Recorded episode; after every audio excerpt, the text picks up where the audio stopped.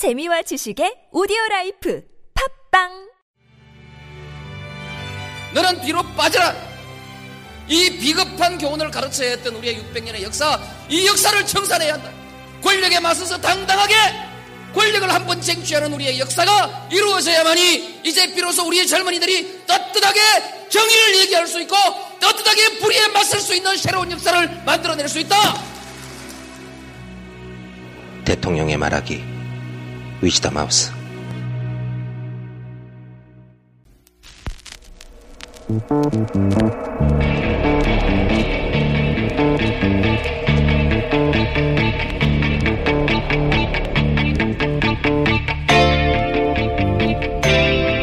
안녕하세요. 김호준입니다.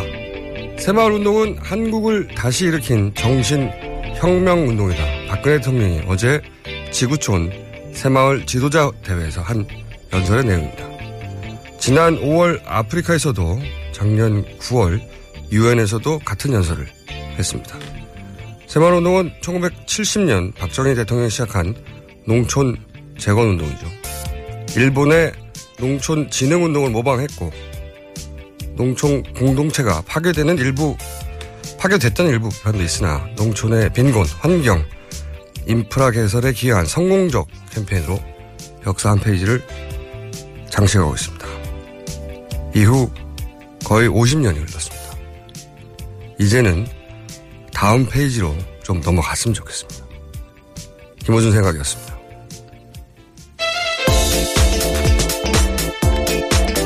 자, 첫 순서입니다. 오늘도 송채 경화 기자. 안녕하세요. 네, 안녕하세요. 한겨레 21 송채 경화입니다. 아, 송채 경화 일면이 따로 있어요. 오늘의 일면 뉴스도 같은 뉴스입니까? 네, 같은 뉴스입니다. 자, 오늘은 뭡니까? 네, 계속 뭐 전해왔던 뉴스인데요. K스포츠 재단이 최순 씨의, 최순실 씨의 딸 정유라 씨의 승마 훈련을 지원하기 위해서 설립된 거 아니냐 이런 의문이 계속 제기되고 있고 어제는 그것과 관련해서 비대기라는 회사가 나왔는데요. 네. 오늘은 또 K스포츠 재단과 최순실 씨의 딸 정유라 씨를 연결하는 또 다른 회사 WK라는 회사의 실체가 드러났습니다. 그러니까 어제는 아 이게 우리가 처음에 이 사안을 접했을 때 네. 와는 약간 양상이 다르게 딸의 승마 훈련을 위해서 이 재단이 이용된 거 아니냐 네. 처음으로 제기됐어요. 근데 또 다른 회사가 나왔어요. 네. 어제는 비덱이라는 어제. 비덱이라는 회사였고 뭐 주주 명부에 최서원 씨, 최, 어, 최순실 씨와 정유라 씨 두 명이 올라와 있다 뭐 이런 내용이었고요. 네. 오늘은 WK라는 회사인데 이 회사는 한국에 WK라는 주식회사가 하나 있고 그 다음에 독일에 영어로 써 있는 WK라는 회사가 아, 또 하나 똑같은 있어요. 회사가 있다. 네, 그두 네. 개의 회사가 있는데 먼저 한국에 있는 WK 회사를 보면 올해 1월 12월에 설립이 됐고 이거는 이제 K스포츠 재단이 설립되기 하루 전에 설립이 된 아, 바로 거고요. 전에. 예. 네, 그다음에 이사는 고영태 씨라고 기록이 돼 있는데 고영태 씨는 박근혜 대통령이 들고 다녀서 굉장히 유명해진 가방이 있습니다. 그래서 이 아하. 가방을 만든 업체의 대표입니다. 아 그렇군요. 네. 그분이 이, 이 WK에 지금 문제가 되고 있는 회사의 이사다. 네, 이사가 되고 있고 그다음에 이 WK가 또 문제가 되고 있는 가장 큰 이유 중에 하나가 주요 구성원들이 K스포츠 네. 재단 직원으로 동시에 등록이 돼 있다는 건데요. 아하, 이 회사가 어 의혹을 받기 시작한 것은 직원이 갔다. 네, K스포츠 재단 직원이 갔다. 그리고 회사를 잘 아는 관계자가 한 얘기인데 최순실 씨가 진짜 소유주고 회장으로 불렸다. 이 더블루K의 회장으로 불렸다. 음. 그리고 일부 직원들은 아침에 K스포츠 재단에 나와서 출근 도장을 찍고 블루K로 옮겨가서 일을 보는 식으로 재단과 회사를 아하. 오갔다. 출근 도장은 거기서 찍고 일은 네. 여기서 했다. 네네. 그렇군요. 근데 그 사람들이 어 K스포츠의 직원이었다. 네. 그렇군요. 네, 그 직원 이름이 이제 공개가 됐는데 노승일 부장과 박헌영 과장이라는 사람인데요. 네. 이 사람들은 어제 그저께 저희가 이제 설명을 해드렸다시피 정유라 씨가 이제 독일에서 머물 호텔을 구입하러 다녔는데 그때 스포츠재단 관계자가 같이 동행했다 이런 뉴스를 보도를 해드렸잖아요. 저 그때는 실명이 등장하지 않았는데. 네, 그 직원입니다. 박헌영 아하. 과장은 그 직원이고 노승일 부장도 뭐 정유라 씨의 뭐 독일 승마 훈련소 증명 서류에 이름을 기록하고 이- 이제 이랬던 사람인데 이분들이 이제 K 스포츠 재단과 WK에 모두 다 이름을 올리고 활동을 했다. 이런 그러니까 내용입니다. K스포츠 재단의 직원이 독일에 가서 호텔을 어, 구하는데 네. 일을 했는데 그런데 이분들이 또 다른 드러나는 회사인 WK의 직원으로도 활동을 했다. 네. 그런데 그 WK의 회장은 최순실 씨였다. 네, 맞습니다. 이런 내용이네요. 네. 그러면 이 회사가 그래서 설립돼서 뭘 했어요? 어, 설립한 지 이제 넉 달 만인 지난해 5월에 한국관광공사 자회사인 자회사에서 하는 장애인 휠체어 펜싱팀 운영 업무를 맡아서 이제 사업을 주도해서 했습니다. 음, 그러니까 사업도 정부로부터 땄고 네. 음, 설립되자마자. 네. 그럼 독일에 있는 회사는요? 같은 네, 독일에? 있는 회사는 이제 2월 말에 설립이 됐고요. 이 회사는 주주가 최서원 씨, 그러니까 최순실 씨 개명 후 이름으로 등록이 돼 있습니다. 아하. 저- 그러니까 이 회사 그러면 더 한국의 WK 그리고 독일의 WK 이름은 똑같은 회사고 네. 거의 같은 시기에 설립됐는데 한국에서는 주주가 최준실 씨가 아니네요. 네, 아닙니다. 그런데 독일에서는 최준실 씨다. 네, 맞습니다. 한국에서는 주주는 아닌데 회장님이라고 불렸고 네. 그래서 직원들은 다 진짜 소유주라고 알고 있었다. 네. 똑같은 회사를 양쪽에 세운 거네요. 다만 네, 한국에서는 아마도 본인의 신분이 드러나지 않도록 본인 이름이 등장하지 않았다 주주로. 그렇죠. 그런 거네요. 독일에 있는 두 개 회사에는 다 이제 최순실 씨가 본인 이름으로 등록이 돼 있는데 한국에 있는 회사만 본인 이름으로 등록을 안 한 상황인 거고요. 음. 그리고 뭐 이 독일에 있는 WK의 경영자도 이제 고영태 씨 아까 말씀드린 박근혜 대통령 가방을 아, 만들었다는. 네, 네. 같은 사람이고요. 같은 회사 맞네요. 네, 네. 같은 회사라고 볼 수 있고 이제 회사 관계자가 한 얘기는 두 회사 모두 K 스포츠 재단의 돈을 합법적으로 독일로 보내기 위해 만들어진 페이퍼 컴퍼니다. 그리고 최순실 씨의 오랜 심복들이 이를 보고 있다. 그래서 한국의 WK는 K 스포츠 재단에 돈 되는 사업을 모두 가져가고 이 돈을 세탁해서 독일에 있는 WK로 보내는 거다. 이렇게 설명을 했습니다. 이거 이 wording은 송채경화 기자의 워딩이 아니라 관계자가 그렇게 얘기했다고요. 네, 네. 세탁 창고라는 얘기네요. 네, 세탁 창고라는 설명을 한 겁니다. 그, 음, 간단 정리하면 K 스포츠가 만들어진 다음에 거기서 돈을 독일로 가져가고 싶은데 네. 합법적인 방안을 찾다가 한국에 하나를 회사를 세우고 네. 그런데 그 회사는 다른 사람 이름으로 하고 네. 똑같은 회사 이름을 똑같은 시기에 어. 하나 세우고 거기는 본인 이름으로 대주- 독일이니까 이제 네. 대주주로 한 다음에 또 그 케이스포츠로부터 사업을 따서 거기서 생긴 돈을 독일로 보내고 독일에서는 그 돈을 가지고 썼다. 네, 맞습니다. 아, 이 정도 되면 빠져나가기 어- 쉽지 않겠는데요. 그렇죠. 그래서 이제 뭐 언론에서는 이게 자금 세탁이다, 해외 송금이다 이런 과정에서 범죄 혐의가 짙다 이렇게 이제 분석을 하면서 검찰 조사가 불가피하다 이렇게 얘기를 하고 있습니다. 근데 그, 그 형사, 네. 팔부, 거기가 검사가 3명이에요. 네, 검사 3명이 일반 사건까지 다 하는 거거든요. 네, 여- 그러니까 이, 이거는 뭐 밝혀지지 않죠. 그, 그, 거기서는. 네. 일반 사건 3명 하기도 벅찬데 지금 관계자가 어마어마하게 등장하는데 이건 그런 식으로 밝혀지지 않을 것 같은데. 네. 그래서 뭐 특검을 하자는 얘기도 나오고요, 야당 쪽에서는. 이거 관련해서 이제 청와대에서는 처음엔 일고의 가치도 없다고 그랬잖아요. 네, 근데 어제는 처음으로 뭐 이거는 최순실 씨 개인의 문제다 이렇게 아. 한마디 더 덧붙였습니다. 아, 최순실 씨까지는 방어가 어렵다고 이제 청와대가 판단한 징후가 아닌가. 워딩이 좀 변화가 있네요. 네, 맞습니다. 근데 그러면 더 이상해지죠. 그렇게 완전히 개인의 문제인데 거기에 왜 안정범 수석이 등장하고 그렇죠. 네, 최준실 씨 개인한테 왜 재벌이 800을 모아주고 그렇죠. 또 K 스포츠 K 스포츠 재단의 사업을 또 박근혜 대통령이 직접 출연을 하기도 했고요. 그러니까 이게 점점 청와대 해명이 꼬이는 것 같은데. 그러면 미르는 등장 안 해요 요새? 네, 미르도 등장하는데요. 그 박근혜 대통령의 아이디어로 만들어진 한국형 대외 원조 사업인 코리아에이드 사업이라고 있는데 이것도 이제 미르 재단에서 하고 있다라고 알려진 사업인데요. 이 사업이 어, 내년도 예산안에 관련 절차를 어겨가면서 3배 가까이 예산이 편- 확대 편성된 것으로 나타났습니다. 아, 미르 재단이 할 사업인데 네. 여기도 K가 등장하죠. 네, K-에이드 사업이죠. 네, 여기 K K fetish인 것 같아요. 네, 회사 사업을 하시는 분들이 더블루 K고요. 네. 여하간 거기서도 미르도 관련해서 네. 어, 미르가 관련되면 예산이 갑자기 늘어난다 절차를 네, 어기고. 원래 올해 예산이 50억이었는데 144억 원으로 편성됐다. 그리고 뭐 절차를 어겼다. 이런 지적이 나오고 알겠습니다. 있습니다. 요 뉴스는 여기까지 하고요. 다음 다른 뉴스 전해 주십시오. 네, 송민순 회고록에 대해서 새누리당의 공격이 계속되고 있는데요. 네. 어, 제 박지원 국민의당 원내대표가 반격에 나섰습니다. 아, 요건 좀 이채로운 뉴스입니다. 왜냐하면 국민당 입장에서는 제3당이고 호재거든요. 서로 싸우면 좋잖아요, 원래. 네, 제3자는. 그런데 이제 박지원 원내대표가 반격을 했다. 네. 음. 어떻게 했나요? 뭐라고 얘기를 했냐면 저는 국민의 정부에서 2002년 당시 박근혜 야당 대표가 평양에 가서 김정일과 4시간 동안 무슨 대화를 나눴는지 잘 알고 있다. 새누리당이 이런 식으로 계속 색깔론을 제기한다고 하면 나도 다 얘기하겠다. 이렇게 얘기한 겁니다. 그렇군요. 네. 근데 이게 일종의 국민의당에서는 투트랙 전략을 쓰는 것 같네요. 왜냐하면 안철수 전 대표는 문재인 전 대표 밝혀라. 네. 이렇게 새누리당과 약간 결이 같은 주장을 하고 있고 그런데 이제 그 야권 지지자 입장에서는 이렇게 하면 야속한 부분이 있잖아요. 네. 그 부분은 박지원 박지원 원, 원내대표가. 네, 원내대표가 나서서 어 여당을 공격하고 일종 엄호 사격을 한 건데 근데 또 재밌는 것은 이 워딩 전에 토를 달았어요. 뭐라고 달았는데요? 예. 저는 문재인 전 대표는 싫어하지만 네. 이라고 네. 토를 달고 이 엄호 사격을 한. 그렇군요. 그러니까 그 워딩들을 보면 이제 국민의당의 포지션이 정확하게 드러나는 거죠. 예, 역할 분담을 한 것 같네요. 네. 알겠습니다. 다른 뉴스 전해주십시오. 네, 경찰이 파기에서 이미 없다 이렇게 주장을 했었던 백남기 농민 물대포 부상 당시의 상황 속보가 존재하는 것으로 어제 확인이 됐습니다.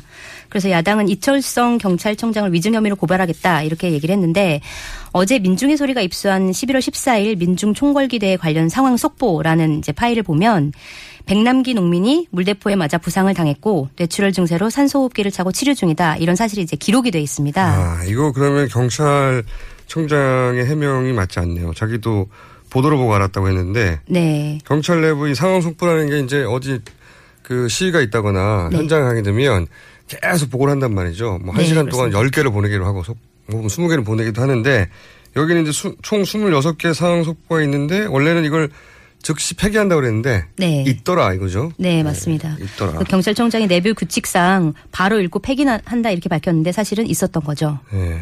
안 내놓은 거죠. 네. 다음 뉴스 전해주십시오. 네, 항소심에서 처음으로 양심적 병역 거부에 대해서 무죄 판결이 나왔는데요. 2004년 이후에 양심적 병역 거부자에 대해서 무죄를 선고하는 1심 판결은 계속 늘고 있는데 항소심에서 이제 무죄, 무죄를 선고한 건 이번이 처음이라고 합니다. 보통 1심 판결이 무죄 났다가 나중에 대법원이나 2심 가서 뒤집어졌거든요. 이때까지는. 네. 근데 항소심 2심에서 무죄가 된 건 처음이다. 이런 거죠. 물론 대법원 판결까지 난 건 아니죠. 아직은. 네, 아직 그런 건 아닙니다. 요 사안은 저희가 잠시 후에 악마 변호사 양지열 변호사가 네. 자세히 짚어주기로 했기 때문에 다음 뉴스로 넘어가 주십시오. 네. 경찰에 떡을 전달한 민원인이 전국에서 처음으로 김영란법 위반 혐의로 법원에서 과태료 재판을 받게 됐습니다. 떡, 떡을 얼마나 전달했는데요? 네.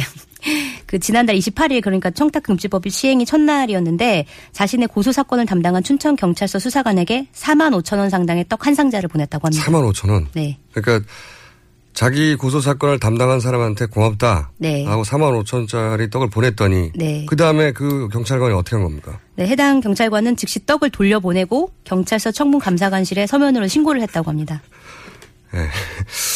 제가 보기에는 그 우리나라 헌정사상 4만 5천 원짜리 떡 한 상자를 보고 이렇게 놀라긴 처음이었을 거예요. 깜짝 놀란 거거든요. 나 이 떡 받으면 되나? 라고 네. 경찰관은 놀랬고 놀랬기 때문에 바로 어, 신고를 했죠. 신고를 4만 5천 원. 예. 그러면 이거 어떻게 되는 겁니까? 본인은 경찰관 당, 당사자는 어쨌든 신고하고 보- 돌려보냈기 때문에 네, 죄가 없는 거죠. 매뉴얼대로 했기 때문에. 근데 네. 보낸 사람은 어떻게 됩니까? 이제 법- 보낸 사람이 재판을 해서 법 위반이 입- 입증할 경우에는 금품 가격의 두 배에서 다섯 배 가량의 과태- 과태료를 내야 되는데요. 그러니까 뭐 최소 9만 원에서 22만 5천 원까지 과태료를 낼 수 있다. 모두들 있습니다. 첫사례가 되지 않기 위해서 몸조심하는데 이분은 이것까지 문제가 될 줄은 몰랐을 것 같아요. 네, 그렇겠죠. 4만 5천 떡이 이렇게까지 될까. 자, 시간은 이제 없어서 여기까지 해야 되겠는데 어제 송채경화 기자님 군인인가요? 기자 아니에요. 송채경화는 군인인가요? 이런 문의가 왔습니다. 게시판에. 왜 그런 문의를 하신 걸까요? 아무래도 이제 딱딱하고 아, 제가요? 네. 군인 아니라고 말해주세요. 네, 군인 아닙니다. 군인 아닌 송채경화 기자였습니다. 감사합니다. 네, 감사합니다.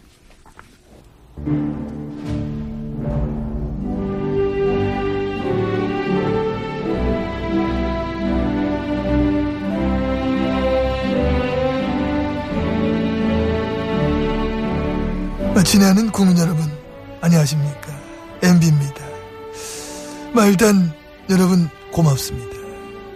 국가 경제를 위해서 불철주야 뛰는 국민 여러분이 고맙고, 또 이 사회를 떠받쳐 주셔서 고맙고 TBS 라디오를 막 들어주셔서 고맙습니다. 특히나 우리 어준이 좋아해 주셔서 그 고맙습니다. 사실 우리 어준이 아직 많이 부족합니다. 사실 어디 내놓기 부끄럽습니다. 응? 덥수룩하기만 지저분하지 말 어버버하지 목소리도 되게 안 좋아 코도 며칠째 흘립니다. 억수로 막 부족함 많이 부족합니다. 뭐 이제 지 똑똑한 줄 알고 뭐라 뭐라 했었습니다마는 지가 뭘 안다고 합니까? 참 듣고 있다 보면 참 답답한 게 다 제가 잘못 키워 그렇습니다. 제 잘못입니다. 제 불찰입니다. 우차전동 참 저거 인간 한번 만들어가지고 여러분도 키워주시면은 그렇게 해서 다시 한번 우리 저 이걸 인간을 만들었어. 저 인간 생각 들어왔어. 머리도 좀 잘리고 수염 깎고 사람이 사람같이 살아야지. 저기 어디 인간이냐.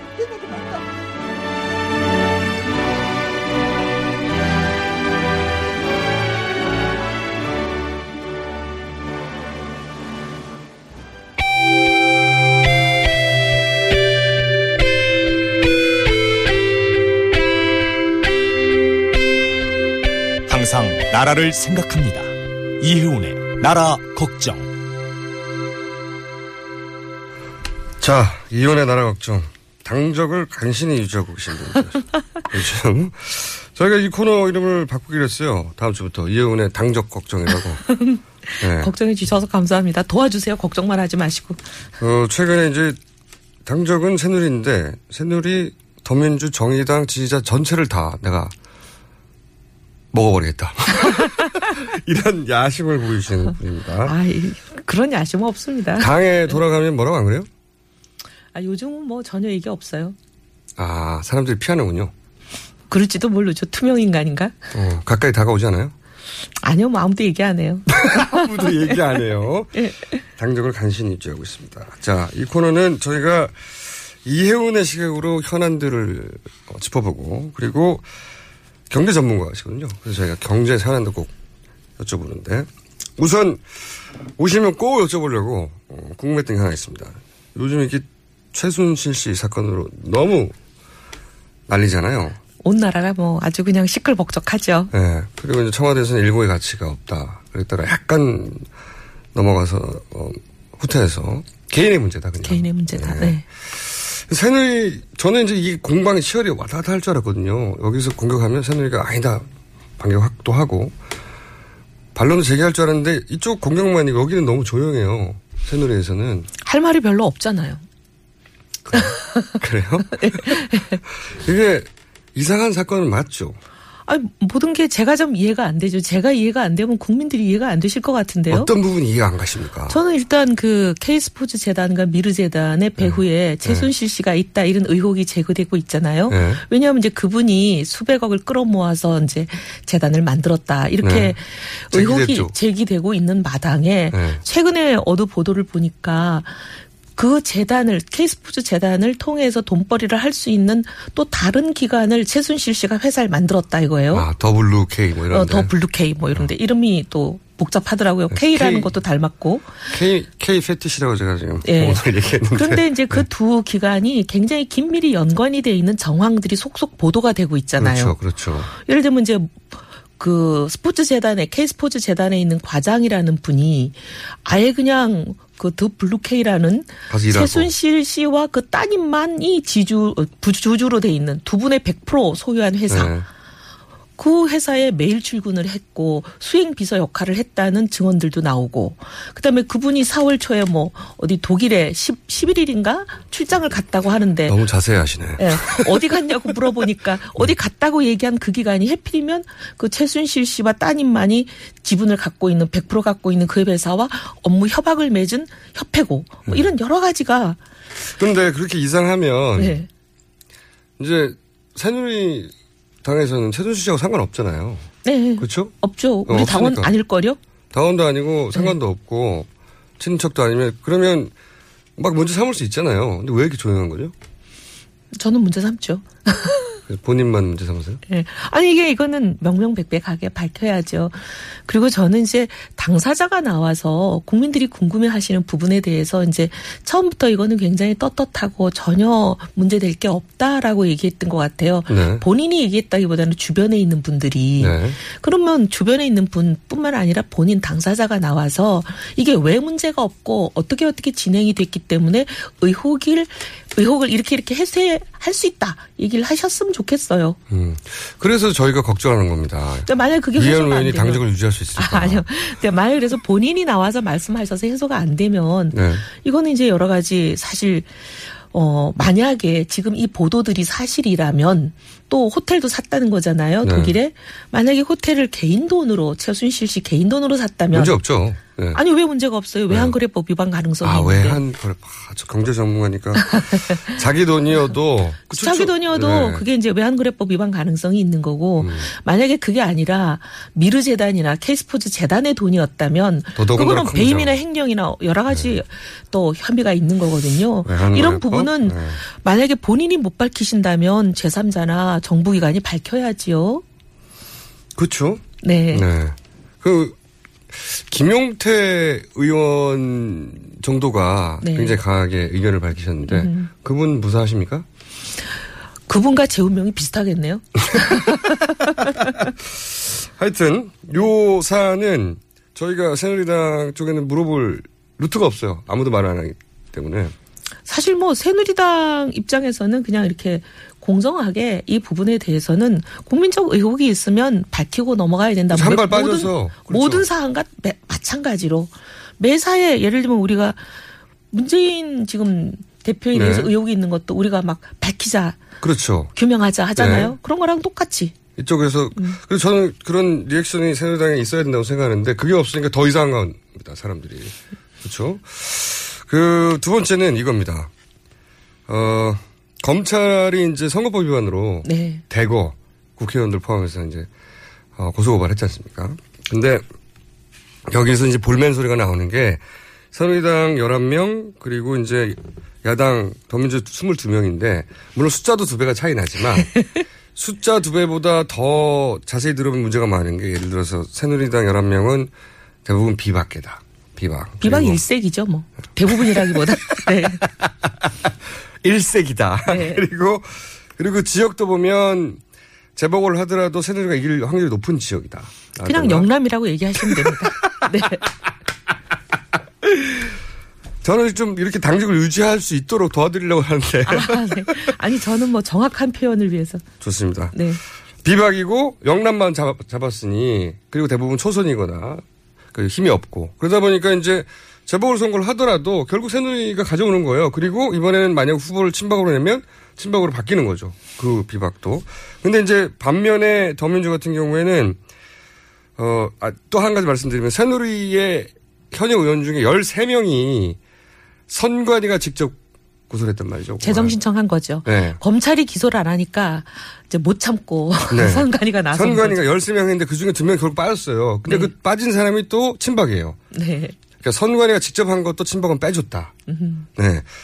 반면에 이제 그 야당 쪽을 보면 기본적으로 22명인 데다가 숫자도 많은데다가 당 대표 뭐 아니면 뭐 박영선 또는 뭐 송영길, 김진표 이렇게 그 중진이거든요. 기본적으로 당의 지도부를 구성하는 사람들. 그런 다음에 지역이 경합 지역이에요. 만약에 여기서 어, 떨어지면 경합을 해서 결국은 누가 될지 모르는 상황이 가는 거죠. 그 지역에서는 네. 텃밭이 아니라는 거죠. 그러니까 이거 너무 의도가 분명하고 보통 과거에도 보면 여당을 좀 봐- 봐주는 거 아닌가 이런 건 있었으니까 아, 너무 하지 않냐 이거는 너무 티를 내고 이거 너무 한쪽으로 형평이 어긋난다. 라고 총평하는 거에 대해서 어떻게 생각하십니까? 아니 국민들이 보시기에 납득이 안 될 만하게 국민들이 보시기 참 이상하다 이렇게 생각하실 거는 같아요. 왜냐하면 기소가 된 거는 결과는 이런데 처음에 이제 고발이 되는 상태가 있잖아요. 네. 선거가 끝나고 고발이 될 때는 친박 비박도 숫자가 비슷했던 것, 했던 것 같거든요. 그리고 야당 여당도 숫자가 비슷했던 네. 걸로. 기억해요. 네. 고발은 비슷비슷하게 됐는데 네. 왜 수사한 결과가 일색으로 됐을까? 네. 이거는 국민들 보시기에 이상하겠죠. 본인이 보시기엔 어떻습니까? 저도 이상하죠. 저도 국민인데. 제가 특별히 이상한 국민은 아닙니다. 아, 이게, 이게 해도 해도 너무한다. 이런 얘기, 그러니까, 비박계로 분류되는 분으로서, 아, 이건 너 좀 너무하지 않나? 그리고 제가 이런 얘기를 또 들었어요. 이제 당사자들 중에 이런 얘기를 하시는 분들이 있더라고요. 이거는 이제 뭐 당사자들의 말씀이니까 네. 제가 뭐 물증이 있거나 검찰의 얘기를 다 들어본 건. 아니지만 네. 어, 일단 저는 뭐 법학 전공이 아니라 잘은 네. 모르지만, 어, 변호사를 하신 그 기소된 네. 분 얘기가 적어도 사법적인 절차에는 피고인이잖아요. 네. 고소가, 기소가 됐으니까 네. 방어권, 변론권 이런 네. 것을 보호하고 확보해. 주- 네. 주기 위해서는 적어도 소환이 되거나 네. 아니면 소환이 되는데 불응하는 거는 뭐 어쩔 수 없지만 네, 물어봐야 되죠. 예, 물어보거나 아니면 적어도 질문서 정도를 작성하라거나 네. 이렇게 본인에게 본인이 왜 이런 일들을 하게 됐는지에 대해서 물어보는 절차 소명 절차가 있어야 어, 되죠. 있었어야 되는데 그게 없었던 분들이 많다는 거예요. 아하, 자기가 그래서 기소되는지조차 몰랐군요. 네. 안 부르니까, 아, 나는 문제가 없이 해결됐나 보다 이렇게 생각한 분들. 근데 그것도 12일 날 통보받은 분들이 많아요. 바로 전날. 그게 이, 이건 형평이 어긋났다. 그리고 정도가 심하다. 다들 좀 너무 이상하다 이렇게 생각하죠. 음. 그래서 결국은 이제 내년에 있는 보궐선거에서 여, 여소야 되죠, 지금. 그거를 좀 이렇게 균형을 다시 잡고 대선 국면에서 유리한 지형을 만들어 보려고 하는 포석을 검찰을 통해서 내린 게 아니냐. 하여튼 뭐 이- 이번에 보면은 지난번 그 선거 때 굉장히 논란이 됐던 녹취록 사건 그렇죠. 예, 뭐 분명히 그 녹취록의 얘기를 들어보면은 특정 후보를 상당히 그 압박하잖아요. 협- 압박 내지는 협박 아니에요? 까불지 마라. 약점 잡고 있다.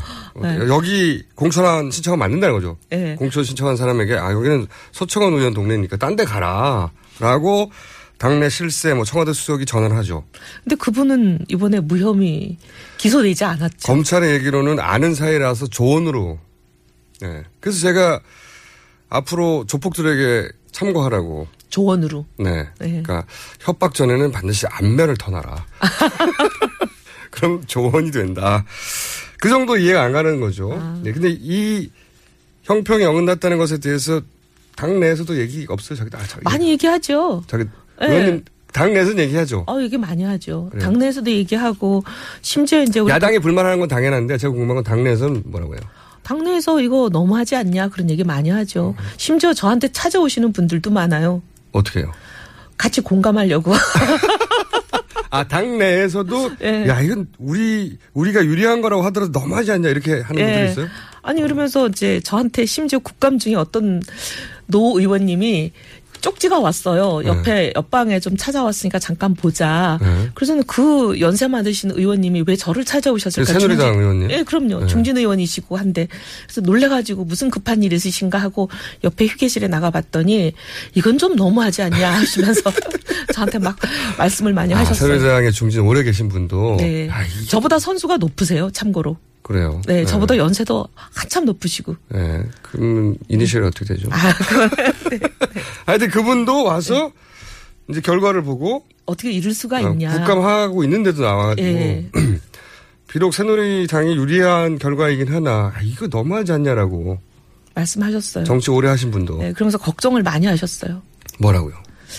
이렇게 가서 되겠냐. 이렇게까지 해서 되겠냐? 네. 사람들이 뭐, 뭐라고 하지 않겠냐 국민들이 그런 걱정을 내부에서 하긴 하거든요.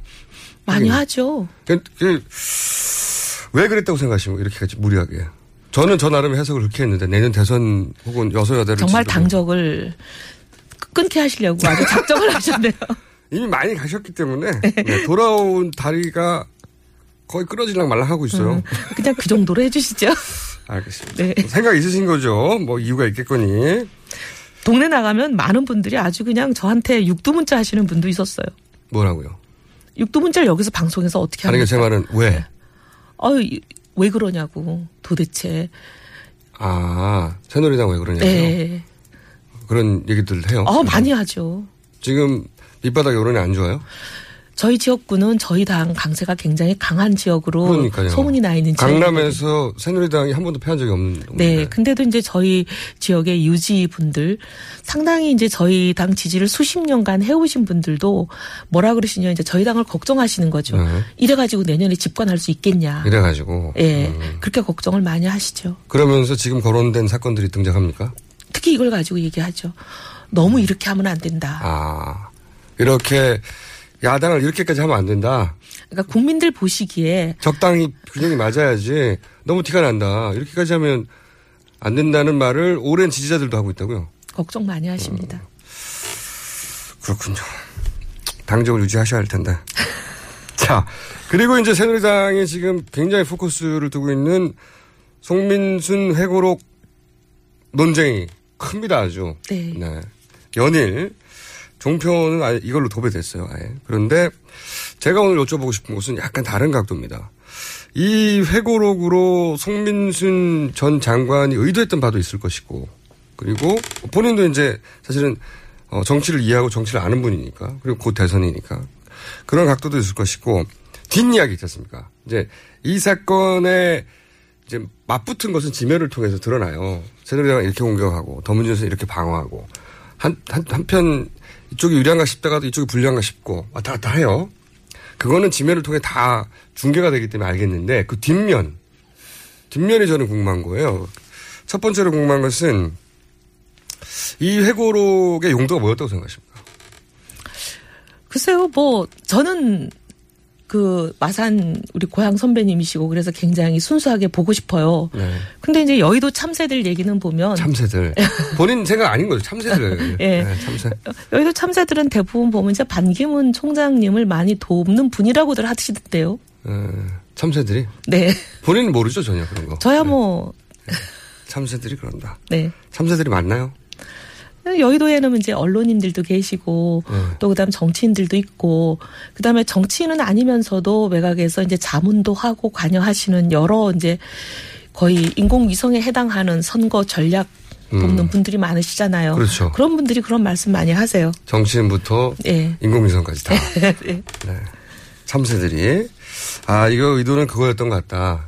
반기문, 어, 사무총장이 혹시 이제 아직 확정된 건 아니니까요. 외교 라인으로 굉장히 가깝다는 말도 많고 책에도 반기문 사무총장에 대한 칭찬이 많이 있다고 하더라고요. 그런 얘기들 많이들 그리고 뭐 그 라인으로 분류되기도 했었죠 오래전부터 이 회고록 네. 나오기 전에도 그래서 그런 의도가 있는 게 아니겠는가라고 이제 참새들이 이현 의원님 생각은 아닌 거죠 절대 참새들이 참새들이 그렇게 근데 뭐 의도가 그랬다 하더라도 사실 네. 저는 문재인 대표가 참 답답한 게 네. 이렇게 중대한 사안에 대해서 자기가 어떻게 행동했고 어떻게 결정했는지에 대해서 자기 생각은 뭐였는지 당당하게 밝혀야 되는데 왜 기억이 안 난다 그러는지 너무 답답해요. 저는 예, 그이 공방 속에 예. 제 나왔던 어딘들 중에 네. 개인적으로 가장 실패작이라고 생각해요. 개인적으로 왜냐하면 네. 처음하게 맞붙었고 네. 굉장히 강한 이쪽에서 내통이다 굉장히 센 단어죠. 네. 간첩한테나 쓴 단어입니다. 이쪽에서는 군대도 안갔 으면서 뭐 이런 공방정 키워드 공방정이 막 벌어졌어요. 음. 네. 그런데 그 한 가운데서 기억이 잘 나지 않는다. 아니 대통령이 되겠다고 하시는 분인데 이 중대한 문제에 대해서 본인 생각을 분명히 안 밝히고 대통령이 되겠다고 그러시면 국민들이 뭐라고 보시겠어요? 저는 이렇게 해석합니다. 네. 하나는 그 이게 이제 어떤 강연 끝나자마자 보통 기자들이 갑자기 달려간단 말이죠. 네, 네, 네. 그러면 오는 사람부터 막 물어봐요 옆에서. 알죠. 우리도 네. 그런 거 많이 당하죠. 근데 당장 당했을 땐 생각이 잘 안 나죠. 그러면은 넘어가야 돼요. 보통은 정치인의 skill이라는 게 있지 않습니까? 분명히 기억하나 중요한 사안이기 때문에 나중에 자료를 보고 내가 말하겠다거나 이렇게 넘어가야 하는데 붙잡으니까 아, 그 기억이 잘 안 나네 하면서 얘기를 시작해 버렸어요. 그 그러면서 이 사, 이 전국이 다시 어, 불리한 전국으로 넘어갔죠. 더 야당에. 아니 그러기도 한데 문제는 이제 이게 시작되고 지금 한 3, 4일 흘렀잖아요. 네. 3, 4일 동안 아직도 기억이 안 나면 그건 곤란하죠. 진짜로 기억이 아직도 안 날 수도 있어요. 예. 그런데 정치인은 진짜로 기억 안 나도 네. 본인의 이 대언론 스킬로 넘어갈 수 있거든요. 그래서 답답하다. 답답해요 정말. 네. 예. 답답하시죠. 근데 이게 이제 제가 이걸 보면서 생각나는 거는 NLL 사건이 기억이 나요. 네. 한 1년 이상 갔죠? 그랬죠. 예. 양파 까듯이 하나씩 하나씩 뭔가 새로운 이제 문건이 나오기도 하고 새로운 이제 정보가 나오기도 하면서 이게 길게 갈 수도 있는 거거든요. 맞습니다. 그래서 아니 왜 이런 문제를 저렇게 대응하시나 참 제가 알기로는 그래서 참모들도 예. 참으로 걱정을 하시는 것으로. 아, 이 잘못된 대응이었어요, 실제. 네, 실제 생각이 안 나더라도 넘어갈 수, 적당한 대언론 스킬로 넘어갈 수 있었어야 했는데, 음. 잘못된 대응 맞다고 저는 생각하고요. 이거는 어떻게 생각하십니까? 길게 갈 거라고 말씀하시니까, 음. 새누리당 입장에서는 길게 가는 게 후재죠. 맞아요.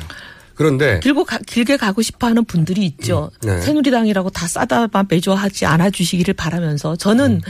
이런 어떻게 보면 진실 규명이라는 것은 금방 될 수 있는 거예요. 맞습니다. 둘 중에 하나밖에 답이 없는 거거든요. 네. 이런 거는 괜히 길게 끌면서 공론을 분열시키고 불필요한 소모전을 해서 지금 우리가 굉장히 중요한 문제들이 많은데 빨리 결론 낼 수 있는 거 빨리 빨리 결론 내고 불필요하게 낭비 안 했으면 좋겠습니다. 근데 이제 이거를 끌고 싶어 하는 사람이 있다고 하셨는데, 끌고 싶어 하는 이유는 뭐라고 생각하십니까? 많은 걸 덮을 수 있기 때문에 그렇겠죠. 뭐. 그걸 덮을 수 있기 때문에. 그 중에 예를 들면, 최순실 씨 사건을 덮으려고 한다고 야당에서는 공격하잖아요. 뭐 여러 가지 중에 하나에 속할 수도 있겠죠. 뭐. 네. 그래요. 네, 덮으려고 한다. 아니, 뭐, 정치적으로는 분리할 때 이쪽에서 센 카드를 꺼내서 대받아 치고 그런 걸 굉장히 중요하게 생각해. 주도권을 잃는 걸 싫어하죠. 정치에서는. 더군다나 여당은 주도권을 잃는 걸 굉장히 싫어해요. 그렇죠? 그래서 그런 용도다 해석할 수 있는데 저는 또 한편으로는 어떤 생각이 드냐면 너무 일찍 꺼냈다. 아 송민순 네, 자- 전 만약에 여당이 중요, 그러니까 유리한 카드였다고 생각한다면 음. 아직 대선은 1년도 넘게 남았거든요. 그리고 유력한 대선 후보 중에 하나니까 만약에 공격하는 카드로 쓸 거였으면 회고록 몇명 안 읽거든요. 가지고 있다가 나중에 쓸 수도 있는데 너무 일찍 꺼내서 이게 1년 2개월 동안 진행될 일은 없거든요. 1년 2개월쯤 진행되면 사람들이 거의 면역이 생겨가지고 관심이 없어요. 예방주사 맞는 효과가 사실은 생겨요. 그러니까요. 옛날에 우리가 MB 대통령 선거를 치러볼 때 보면요. MB 대통령에 대한 각가지 여러 가지 이제 루먼지 의혹인지 규명이 안 되고 넘어간 것들이 많았잖아요. 본인이 썼죠. 예, 뭐 예를 들면 도곡동 땅 같은 것도 그렇고 네. 그때 이제 검찰은 도곡동 땅이 이명박 후 보의 소유가 아니라는 건 밝히면서도 뭐 묘하게 제3자 소유다 이런 식으로 밝히고 막 네. 넘어갔던 것들 있잖아요. 맞습니다. 이런 것들이 거의 한 1년씩 끄니까 국민들이 아예 거기에 면역이 돼가지고 관심이 없어져요. 이게 굳은 살이 생긴다 그래야 되나요? 네, 맞습니다. 그래서 이제 더 이상 거기에 반응을 안 해요. 이렇게 제 말을 왜 이렇게 일찍 꺼냈냐 이거죠. 그만큼 급했나요? 모르겠어요. 이제 송민순 후보의 정치적인 감 후보래. 송민순 전 장관님의 정치적인 감각의 정도일 수도 있는 거죠. 제 말은 송민순 전 장관은 본인의 스케줄에 의해서 냈을 텐데 새누리가 이것을 픽업해서 써먹는 것도 너무 일렀다 이거죠. 왜 이렇게 급하게 써먹었습니까? 책이야 나왔으니까 뭐. 그래도 책? 나와도 뭐 6개월 있다가 문제 삼을 수도 있잖아요. 책을 언론이. 써, 쓰지 않았겠어요? 아니 그 언론이 쓰기에도 뭐 특별히 뽑았을 왜냐하면 그 내용을 보면 네. 그 쟁점 중에 하나가 예를 네. 들어서 먼저 결정하고 통보했다. 아니다. 물어보고 결정했다. 뭐 이런 쟁점이 있잖아요. 근데 저는 양쪽 다 진실이 있다고 생각하는 것이 왜냐하면 그 회고록을 보면 처음에 그 참여했던 다른 사람들은 결정됐다고 생각했어요. 근데 이 송민순 장관은 아니다. 자- 자신은 반대했으니까. 그러니까 찬성하자고 했으니까. 입장이 완전히 달랐으니까 나는 결론이 안 난 거야. 이렇게 생각한 거예요. 그래가지고 두 번째 회의 때에 대한 워딩을 보면 그 참석했던 사람들이 이구동성으로 왜 이미 결정된 사항을 자꾸 먼저 삼느냐. 그 불만을 터뜨렸다. 이런 문구가 있어요. 그렇다는 얘기는 다른 사람은 결정됐다고 생각하고 자기는 무슨 소리야. 내가 반대하는데 아직 결정이 안 됐지. 이렇게 각자의 진실을 얘기할 수도 있거든요. 서로 좀 약간 보니까 인식의 차이는 있는 것 같더라고요. 네. 예. 그러니까 요 사안을 언론이 픽업해가지고 막 문제 삼기에는 약한 구석일 수도 있었는데 근데 이제 새누리가 이걸 픽업한 게 너무 시급하지 않았나 뭔가 덮으려고 하는 의도가 아닌가요? 뭐 제가 더 이상 말씀드리기 야, 너무 내가 아까 당- 조금 힌트를 드렸잖아요. 자꾸 내가 당적을 파고 있나? 예. 아니 아까 힌트를 드렸으니까 그 힌트로 대체하고 넘어가죠. 알겠습니다. 예. 자 경제 이야기 하나는 해야 되겠고 네. 현안은 짚어봤고요. 네. 이 현안을 해- 이현 의원만큼 사실 당적이 허용하는 한 최대한 솔직하게 말씀하실 분이 없어서 자꾸 여쭤보고 싶었던 거고 요즘 경제가 어렵다고 하잖아요. 네. 특히 오락가락 한다고 그러는데 왜 오락가락 한다고 하는 거죠? 경제가 오락가락 한다고요? 아니, 이게 경제 정책이 오락가락 한다. 아, 정책이. 사실은 이제 초이노믹스 때문에 그런 얘기가 나오는. 것 같아요. 네, 예. 네. 초, 초이노믹스라는 거는 이제 딱 간단하게 얘기를 하면 골자가 돈 풀기, 부용, 부동산 띄우기거든요. 네, 그래서 아파트 사라고. 예. 네. 그래서 돈 풀어서 이제 부동산을 띄워줄 테니까 가능하면 빚을 내서라도 좀 집들도 네. 사고 하라 이제 이렇게 권하는 정책이었잖아요. 그렇죠.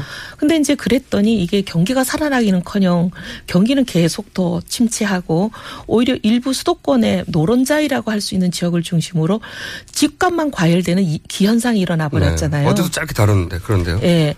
그러니까 이게 이제 원치 않는 결과를 가져온 거죠. 네. 그러면서 가계 부채는 사실상 지금 1,500조입니다. 네. 이거 완전히 폭탄이죠. 실패한 거죠 경제 정책이. 예. 그러니까 이제 이거를 어떻게 보면 다시 또 어, 누르는 네. 이 과열된 기- 부동산 경기를 좀 눌러야 되잖아요. 네. 그러니까 다시 이제 초이노 믹스가 했던 정책들을 또 거꾸로 무력화시키는 또 정책을 오락가락하는 것처럼 보이게 할 수밖에 없는 상황이 온 거죠. 그래요. 네. 그 오락가락하는 사- 정책들이 그나마 성공적으로 작동하고 있나요? 지금 어려워요. 왜냐하면 이제 초저금리라는 게 이제 지금 보면 1.25%인데요. 네. 이거 사실 물가가 한 2.3% 4% 오르니까 은행에 돈 넣어놓으면 마이너스 금리란 뜻이에요. 그러면. 이자가 오르는 것보다 물가가 더 빨리 올라 버리잖아요. 네네. 그러니까 돈 넣어놓으면 손해 아니에요. 그러니까 네. 누가 은행에다 돈 넣어놓고 있겠어요. 네. 다 돈을 꺼내서 어딘가에다 돈을 투자를 하고 싶은데 네. 경기가 안 좋으니까 주식시장도 별로고 할 데가 없죠. 아하. 그러니까 겨우 몰리는 곳이 수도권에 몇 군데 안 되는 노른자의 부동산에 몰리는 게 있는 거고요. 아 이해갑니다. 그다음에 부동산 3법을 왜 그때 통과시켰잖아요.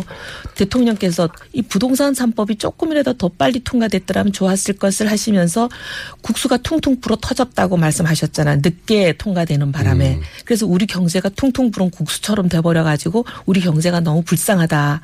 이런 말씀을 하셨을 때 제가 이 부동산 3법이 경제를 살리는 묘약이 아니다. 음. 이렇게 말씀을 라디오에 나와서 드렸다가 그때부터 제가 찍혔다는 설이 있습니다.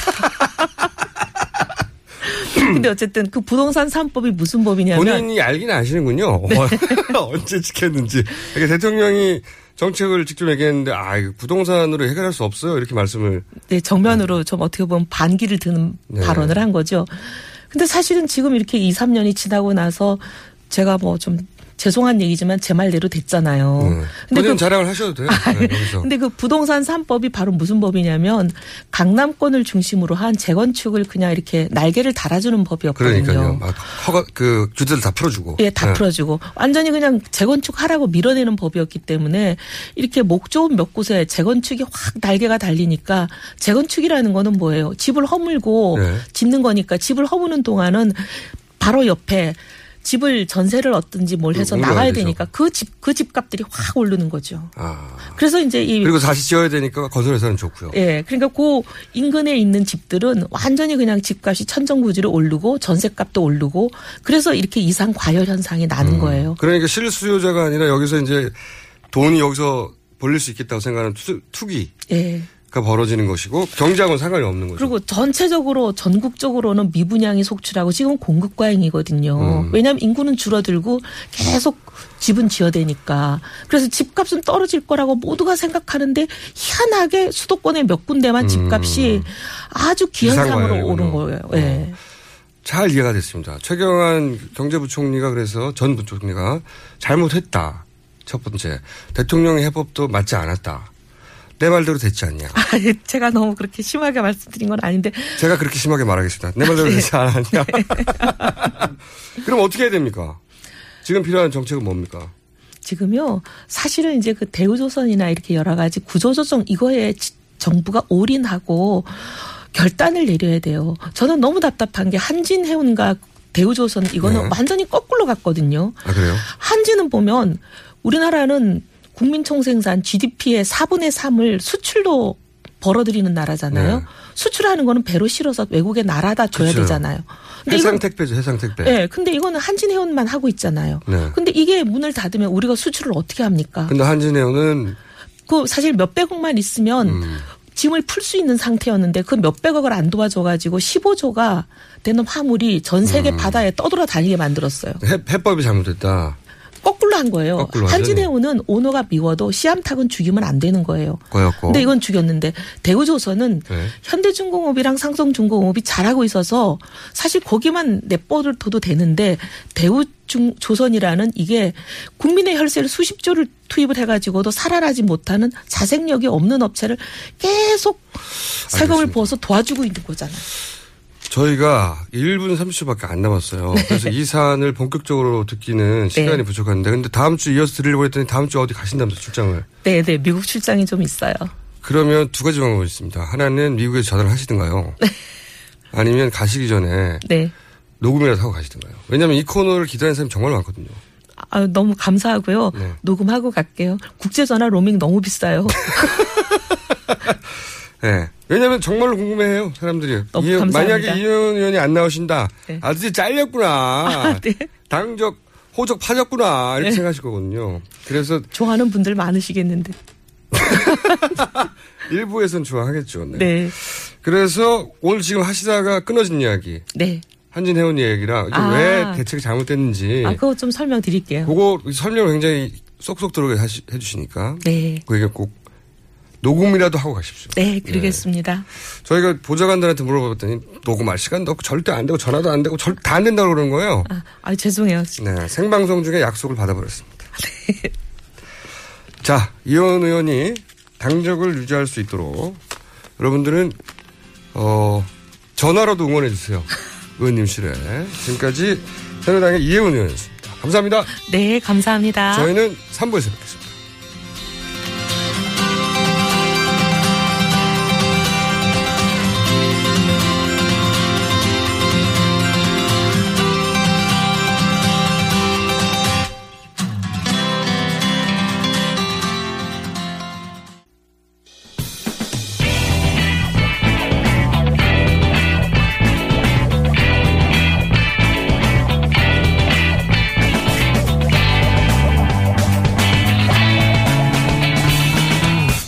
김어준의 뉴스 공장.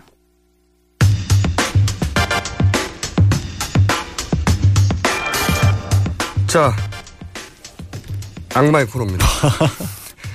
이분으로 말씀드릴 것 같으면 네 분의 진행자를 갈아치는 동안 혼자만 살아남은 아, 이 코너의 표면적인 목적은 어, 포털에 등장한 여러 가지 네. 법과 관련된 사건의 어, 법적 이면 혹은 뭐 법적 논리를 들어본다는데 진짜 저희가 이 코너를 기획하는 의도는 양절 변호사를 보내려고 하는 거죠.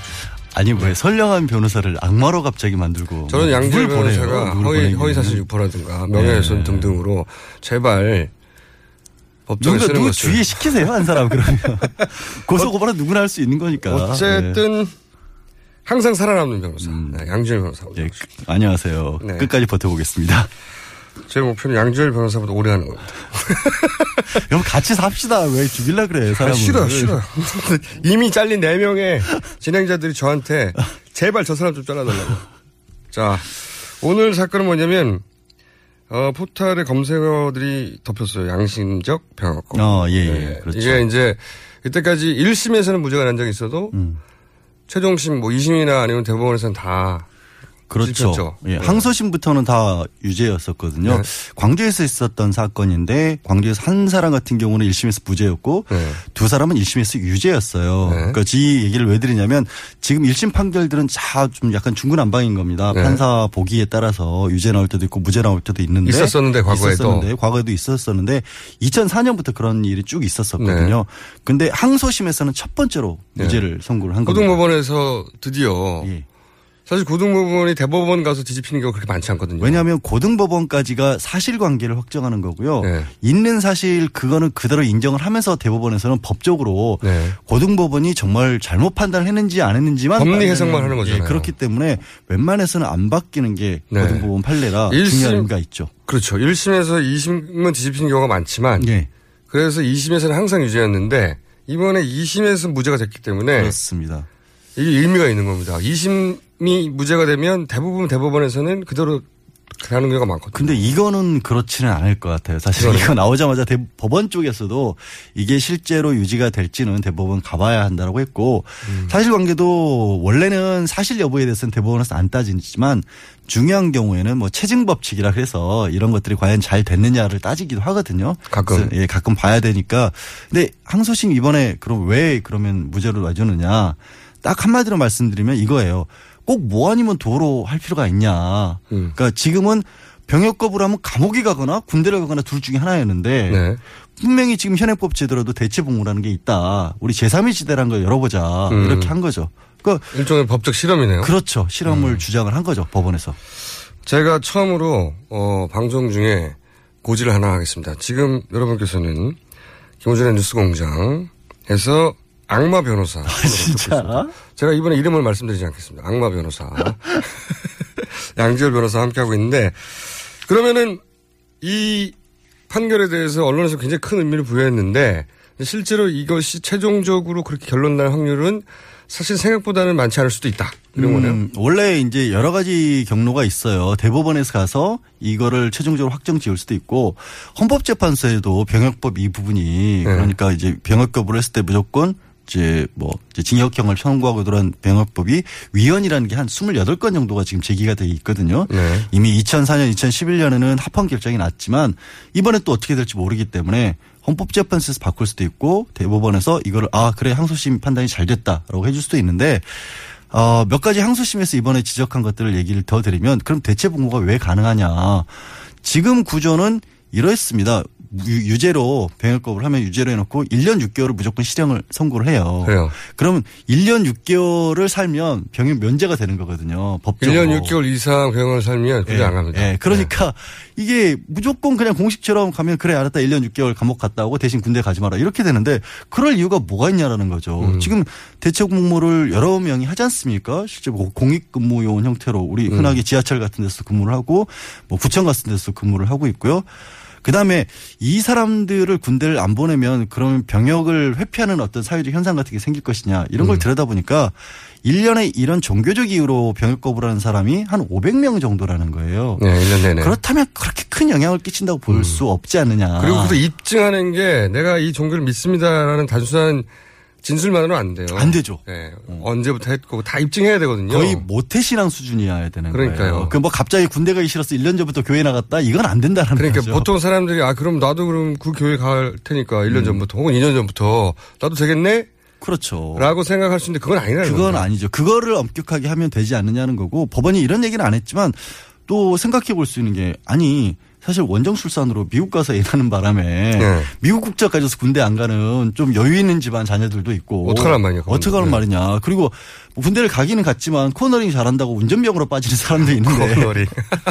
살짝 정치적 멘트도 하시고 예. 아니 그러니까 그러면 이런 사람들이 오히려 네. 일반적으로 군대를 가야 하는 사람 입장에서는 더 꼴 보기 싫고 나만 가야 되냐 이런 느낌이 드는 거지. 이게 이제 상대적 박탈감 때문에 그런 것 같아요. 그렇죠. 예. 그, 이 사람들은 또 이제 법원이 덧붙인 이유가 그런 얘기를 제가 왜 드리냐면 이 사람들이 군대를 안 가겠다는 게 아니라 대체 복무를 하겠다는 그렇죠. 거고 그 정도에 해당되는 다른 일을 시켜달라. 다른 일을 하겠다라는 건데 왜 굳이 그럴 필요가 있냐라는 게 법원의 판단입니다. 근데 이제 그것이 과연 형평성 있게 적용될 것인가에 대한 불신을 일반적으로 가지고 있는 거죠. 우리나라가 워낙 이 병역과 관련해 가지고는 그 금수저들은 편한 데 가고 빠지고 말씀드린 대로 원정 출산해서 뭐 국적 뭐 등등등 힘없는 사람만 끌려간다는 인식이 강하기 때문에 이것까지 또, 또 다른 예외 조항이 등장하면 뭐 들으시는 분들도 그렇게 생각하시는 분들도 있을 수것 같고요. 저는 어떻게 생각하냐면 그 얘기를 이제 하시니까 네. 들으면서 그렇게 여러 가지 방법들이 있는데 굳이 어려운 종교를 택해서 감옥을 가는 걸로 하지는 않지 않을까 그런 사람들이. 예. 그리고 이제 또 저런 예를 듣고 싶어요. 아, 드리고 싶어요. 저는 저는 이 양심적 네, 두 가지 저항 지점이 있는 것 같아요. 하나는 그런 저항도 있고 또 하나 양심적이라는 단어가 걸리는 부분들이 있어요. 네. 아니 그러면 종교 때문에 군대를 안 간 사람은 양심적이란 말이냐? 음. 근데 이, 이 양심적이라는 단어, 병역 거부라는 단어가 이제 번역해서 그런 거거든요. 음, 그렇죠. 마음에서 내가 어떤 신념이나 종교적 이유 때문에 이거를 마음적 병역 거부로 할 수는 없잖아요. 근데 양심이라는 단어에 가치 판단이 들어가 있는 건 좋은 걸로. 어, 그가 그 양심이 법률적으로 보면 네. 생 말씀하신 것처럼 아 그럼 군대 가는 사람들은 비양심적이냐 이렇게 그러니까요. 생각할 수 있는데 그게 아니라 말씀하신 것처럼 자기 생각, 자기 신념 이런 것들은 이제 양심이라고 하거든요. 그러니까 그러니까요. 종교적 양심이라는 표현을 쓰는 건데 그래서 이런 또 다른 판례에서 나온 얘기긴 합니다. 뭐 법- 법원의 판사 중에 이런 말씀을 하신 분도 있어요. 아니 국가라고 하는 게 각각 개인들의 행복을 추구하고 자기 하고 싶은 일을 하도록 해주기 위해서 존재하는 게 국가인데 음. 네. 그러면 그 국가 국방의 의무라는 건 그런 국가를 지키는 건데 이게 좀 앞뒤가 바뀌지 않았냐. 음. 내가 살고 싶은 나라에 살기 위해서는 내가 하기 싫은 일을 먼저 해야 한다는 게 좀 이상하지 않느냐. 그렇죠. 사, 사람이 자신이 진심으로 믿는 것. 그렇죠. 이게 이제 여기서 양심이라 하는 것은 옳은 일을 한다 이게 아니라 나는 이게 옳다고 믿는 진심으로 믿는 것. 그 신념에 따라 살 수 있도록 국가가 인정해 주는 거거든요. 아, 그렇죠. 근데 지금은 그걸 인정해 주지 않는다는 거죠. 그게 문제가 된 거죠. 그래서 네. 지금 뭐 유엔이라든가 아니면 다른 전 세계적인 추세 그리고 우리만 저 징병제하는 건 아니잖아요. 징병제하는 국가들도 사실은 뭐 어떻게 보면은 저 뭐지 대체복무가 다 인정하고 있는데 왜 우리만 굳이 인계할 필요가 인, 야, 인정하지 않을 필요가 있냐 이렇게 얘기하는 거죠. 대체 죄송합니다. 저도 저거 보고 웃었어요 지금. 왜냐면 댓글에 저건 뭐지? 양지열 대- 저기 문자 한 분이 보내줬습니다. 2307 쓰시는 분이 갑자기 웃음이 터졌는데 양지열 신기합니다. 아마 이 포털에서 사진을 보셨나 봐요. 공부는 그렇게 잘해 보이지 않는데 아니 무슨 저도 동의합니다. 밑도 끝도 없이 이런 얘기는 왜왜 왜? 왜 날카로우신 분이네. 아니 그 궁금한 거죠. 아니 저, 저? 저는 저기 그 사법 시험을 중- 분명히 패스를 했고요. 연수원도 졸업을 했습니다. 아니 그 예. 사실을 부인하는 게 아니라 그냥 사진을 인터넷 찾아봤는데 아, 말씀도 잘하시고 똑똑한 똑똑한 이야기가 나오니까 그러니까 말은 잘하는데 사진 보니까 영 이상하다. 네. 나 방송 따라 합시다. 아니죠. 합시다. 이상하다가 아니라 공부는 그렇게 잘해 보이지 않는다. 네, 알겠습니다. 네. 정확하게 말씀해 주세요. 어, 이게 혹시 저는- 뭐 아는 사람 아니에요? 저는 굉장히 예리한 지적이라고 봅니다. 공부는 잘해 아니, 보이지 아는, 사람이죠. 총수 아는 사람 같아, 이 사람. 양, 양심적 병역 거부, 양심적인 분이네, 이분은. 양심적 문자 지적. 그런데 아, 또 네. 이 얘기를 하고 싶어요. 이제 사람들이 그럼 국방을 어떻게 하냔 말이냐. 네. 근데 예를 제가 들어보자면 사실은 국방의 의무가 어느 나라보다 하는 것이 이스라엘입니다. 예. 이스라엘은 여성들도 의무 복무를 하는 나라예요. 예? 그런데 이스라엘에도 양심적 병역 거부 대체 복무가 있습니다. 어, 이스라엘도 있어요. 거기는 우리가 뭐 50년, 60년간 대치하는데 그런 얘기 하잖아요. 그렇지만 거기는 그 50년간 실제 전쟁을 수십 차례를 했어요. 뭐 그렇죠. 네. 실제 총기 훈련 같은 거 홍기 훈련 정도가 아니라 사격도 하고 있고. 실제로 전쟁을 한단 말이죠. 그리고 그 이스라엘의 거리를 걸어가 보면 굉장히 세련되게 입은 여성이 미니스커트를 입고 기관총을 메고 가요. 깜짝깜짝 놀래요. 핸드백인 줄 알고 보면 기관총입니다. 그런 나라인데 그런데도 거기도 양심적 병역 거부가 있어요. 그리고 그걸 인정해주고 그리고 대체복무도 인정해주고 아니면 예를 들어서 중국, 러시아 절대 없을 것 같죠? 있어요. 어, 심지어 어, 일부 국가들 같은 경우에는 징병제를 하면서요. 이것도 논란이 있을 수 있는 얘기인데 일정액 이상의 세금을 좀 많이 제출을 하면 내면은 또 면제를 해주는 데도 있어요. 국가에 그 그만큼의 기여를 했다고 네. 인정해 주는 거죠. 그거는 이제 그거는 정액제가 아니라 자기 소득 기반인 겁니다. 그러니까 많이 버는 사람은 많이 적게 내는 사람은 적게 내면 면제를 해주는 국가도 있어요. 1년 뭐 1년이든 2년이든 그 기간 동안 복무 해서 국가에 기여할 정도를 화- 화폐 가치로 환산해서 네, 자기 그렇죠. 소득 중에 그만큼을 내면 뭐 이거는 논란의 여지가 분명히 있긴 하지만 그런 곳까지 있는데 음. 거기까지는 안 간다 하더라도 예를 들어서 우리가 우리보다 훨씬 더 심한 국방부에서 항상 그런 얘기하는 뭐 남북 대치 상황에서 뭐 의무 복무에 우리 특수성 얘기하는데 우리보다 훨씬 특수한 국가들도 인정해요. 그러니까 그게 이제 이번에 법원이 지적한 게 아까 말씀드린 것처럼 그 인원이 추가되는 게 500명인데 네. 그걸로 국방이 흔들릴 정도는 아니지 않겠느냐라는 거죠. 양심적 병역 거부로 전 세계에서 1년에 감옥에 가는 인원이 100명, 200명 수준인데 우리나라만 1000명이 넘어요. 아. 전 세계 몇 배를 우리나라 혼자 내고 있는 겁니다. 법률이 이래서. 그래서 사실은 의미 있는 판결이다. 저도 생각을 해요. 음, 확실하게. 그리고 이제 헌법재판소가 다시 한번 유형 결정을 하겠다고 얼마 전 국감에서 박한철 소장이 얘기를 했는데 또 왜 웃으세요? 중요한 얘기 하는데. 죄송해요. 아니 이분 또 사진 찾아오셨나 봐. 아니 근데 여기 뭐 보이는 라디오 아니잖아요. 왜 자꾸 이상한 양철 변호사님 악령이 멋집니다. 안경을 꼭 쓰고 다니세요. 벗으면 박명수 씨와 닮았습니다. 합니다. 아, 나 431호. 정말 예리한 분들 많네요. 네. 오늘 저 총수 저 부하 직원들이 다 동원된 것 같은데 이상한데. 오늘. 양심적 문자지죠. 예. 그래서 하여튼 말씀드리는 게 네. 그때 이제 헌법재판소 의원들이 2011년 그 합헌 결정 이후에 많은 분들이 또 바뀌었어요. 새로 임명이 되셔서 이번에는 어떻게 결정이 날지도 또 주목이 해봐 주목을 해봐야 되는 상황입니다. 헌재도 가 있죠, 이게. 네, 허- 그, 그 지금 그 말씀 드린 아, 거예요. 헌재. 예, 헌재에서 열한 저 2011년에 거의 여섯 명인가 바뀌었거든요. 근데 여섯 분이 위원이라고 하면 이 부분이 위원 결정이 나기 때문에 또 그것도 지켜봐야 하는 거죠. 그, 이분은 굉장히 고급스럽게 먹이시네요. 보통은 이제 헤어스타일이 멋지다, 옷이 멋지다 그러는데 얼굴 중에 안경만 멋지다고 특정해가지고 안경만 멋지다는 얘기거든요. 네. 그만, 자, 자, 다른 얘기, 하, 방송 얘기 하는데 왜법 얘기하는데 왜? 자, 양심적 병역 거부에 거부감이 있을 수 있어요. 양심이라는 단어 때문에. 네, 그렇죠. 반, 단어를 좀 바꾸는 것도 아이디어일 것 같네요. 생각해보니까. 맞습니다. 왜냐하면 양심이라는 단어부터 걸리는 거예요. 나는 그러면 군대 가는 사람이 비양심 말씀하신 대로 네. 단어가 가치 중립적이지 않다 우리나라에서는 또 하나는 어 이게 제대로 운영되겠냐 이걸 이용해서 빠지지 않겠냐 하는 우려. 음, 그동안 군과 관련해서 형평 있는 대우를 못 받았다고 일반인들은 생각하니까. 그런 거는 아까 저 다른 거를 더 단속을 잘해야죠. 그러니까요. 원정 출산 맞고, 네. 그다음에 건강검진 이상하게 하는 거 맞고, 뭐 그런 것들을 더 맞아야, 막아야죠. 네. 이 그리고 말씀드렸다시피 자기 종교를 어 소위 말해서 입증하는 게 굉장히 어렵습니다. 확실하게 주변인 어릴 때부터 시작해서 확실하게 그 종교인이 맞다는 걸 입증해야 되거든요. 뭐한 20년 동안 그런 걸 입증 작업을 하는 사람이 생길지도 모르긴 하겠네. 아들 낳자마자 서류를 다섯 살 때부터 넌 군대 가지 마. 계속 막 사진 찍고 막 종교를 때 예, 예배 볼 때마다 그럴 가능성은 별로 높지 않을까요? 그러니까요. 예. 말이 안 되지 예, 않습니까? 그러니까. 예. 자, 저희가 2분밖에 안 남았는데 간단하게 이 얘기 하나 하만 짧은 사안으로 이 재밌는 법안 법 관련 뉴스가 있어가지고 퍼마를 잘못해가지고 머리끼리 상했다. 그래서 상해죄다라고. 그러니까 엄상 과실치 상죄로 검찰이 기소를 한 겁니다. 난 기소가 웃겨요. 예, 그러니까 내가 저도- 파마를 했는데 내 머리가 너무 상했어. 이거 상해야 이렇게. 그 검찰이 실제 기소를 해버렸어요. 그러니까요. 저도 참 이해가 잘 안 가는 부분이긴 한데 문제가 났습니다. 이 고소한 사람이 주장은 뭐냐면 파마 전에는 멀쩡했었는데 이 이름이 되게 어려운데 그냥 머릿결 왜 갈라지는 거 있잖아요. 끝부분이 네. 다 갈라져서 못 쓰게 됐다 망가졌다. 네. 그래서 도저히 밖에 얼굴을 들고 다닐 수가 없다. 그러니까 이거는 미용실 주인을 처벌을 해달라고 고소를 했는데 검찰이 그것도 기소를 했고 법원이 이건 아니다. 아니, 난 여기서 제일 웃기는 포인트는 화가 나서 그럴 수 있어요. 음. 한 개인이 이거 화나는데 어떡하지? 방법, 그럼 법원에 가야지 이렇게 생각할 수 있습니다. 예. 그리고 법원에서도 야, 이거는, 이거는 아니지. 음. 버- 머리결 상하는, 화만 하면 상하는 거 알고 했잖아.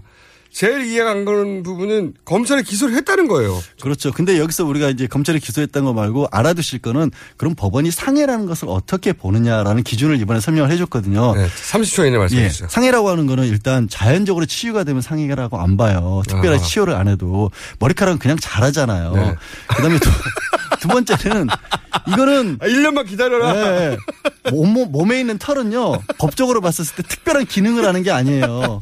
사는데 지장이 없다라는 거예요. 그렇지. 상해 예를 들어서 다리를 네. 다쳤다든가. 네, 그런 거는 사는데 지장이 있잖아요. 일상을 유지하는데. 세 번째 가장 중요한 건데 안 아프잖아요 머리카락 잘라도. 아니, 근데 이분은, 이분의 마음이 아픈 거죠. 아니 마음까지는 법이 알 수가 없으니까. 자. 그리고 요것도 왜 안 읽어줘 마지막으로 저거 세 번째 거 읽어줘야지 계속 네. 읽었으니까. 이발소 가서 3 아니 그 밑에 세 번째 양변 잘 생겼구만. 어. 본인이 조금 전에 문자 치더니 본인이 보냈네. 아, 이런 문자가 왔거든요. 이분도 이제 인터넷 포털을 검색해 보셨는데, 김인호 씨가. 아니, 잘생겼구만, 왜들 그래요? 어, 양심적이신 분이시네. 예. 그, 물음표 두 개 치고 한 거, 좀 전에 물음표 치더니 그거였구나. 본인이 보낸 거였습니다. 아, 자, 정말. 굉장히 예. 재밌는 사건도 있었어요. 그러니까 이분은 억울했는데, 그건 마음, 마음만 다친 있고. 것을 상해로 법적으로 인정할 수가 네, 없다. 형사처벌할 건 아니다. 그리고, 검사는 왜 근데? 저도 그, 저도 그 부분은 참 이거 아, 왜 이분도 제가 보기엔 이 검사도 파마하다가 아. 마음을 다친 적이 있는 거예요. 그렇지 않고 통수랑 헤어스타일이 비슷하신 분이셨나 봐요. 아마도 검사께서. 자, 더 이상 듣고 싶지 않고요, 변호사님. 네, 알겠습니다. 가겠습니다. 지금까지 악마의 변호사 양지열 변호사였습니다.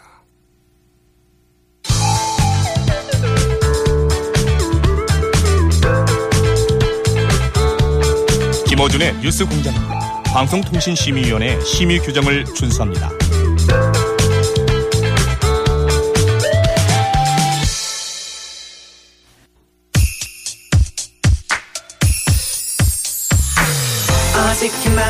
작은 소통의 시작. 작은 움직임이 안전을 책임져요. 나부터 시작해 만들어 나가봐요. 배려와 소통의 안전운전. TBS와 동아일보가 함께하는 교통문화 캠페인. 시동 켜요. 착한 운전. 자, 불문의 코너입니다, 역시. 양지열 변호사 못지않게 진행자가 바뀌어도 항상 살아남는. 왜냐하면 동아일보와 TBS 가 함께하는 캠페인 성 코너입니다. 그래서 제가 지난 시간에 어, 동아일보 박성민 기자님 나오셨는데 일단 인사드리고요. 안녕하십니까. 네, 안녕하세요. 네.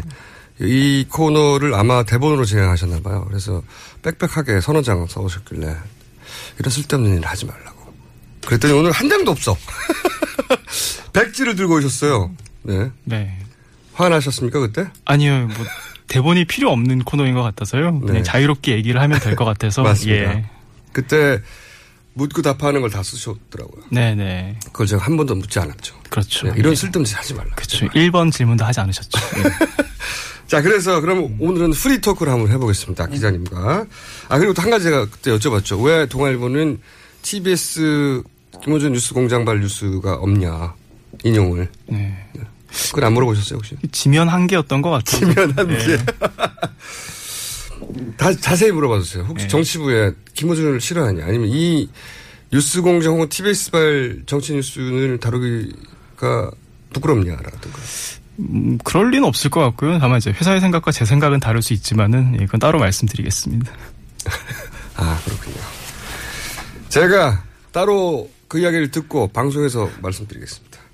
자, 오늘은 어떤 사안을 다룬 교통안전과 관련된 어떤 사안입니까?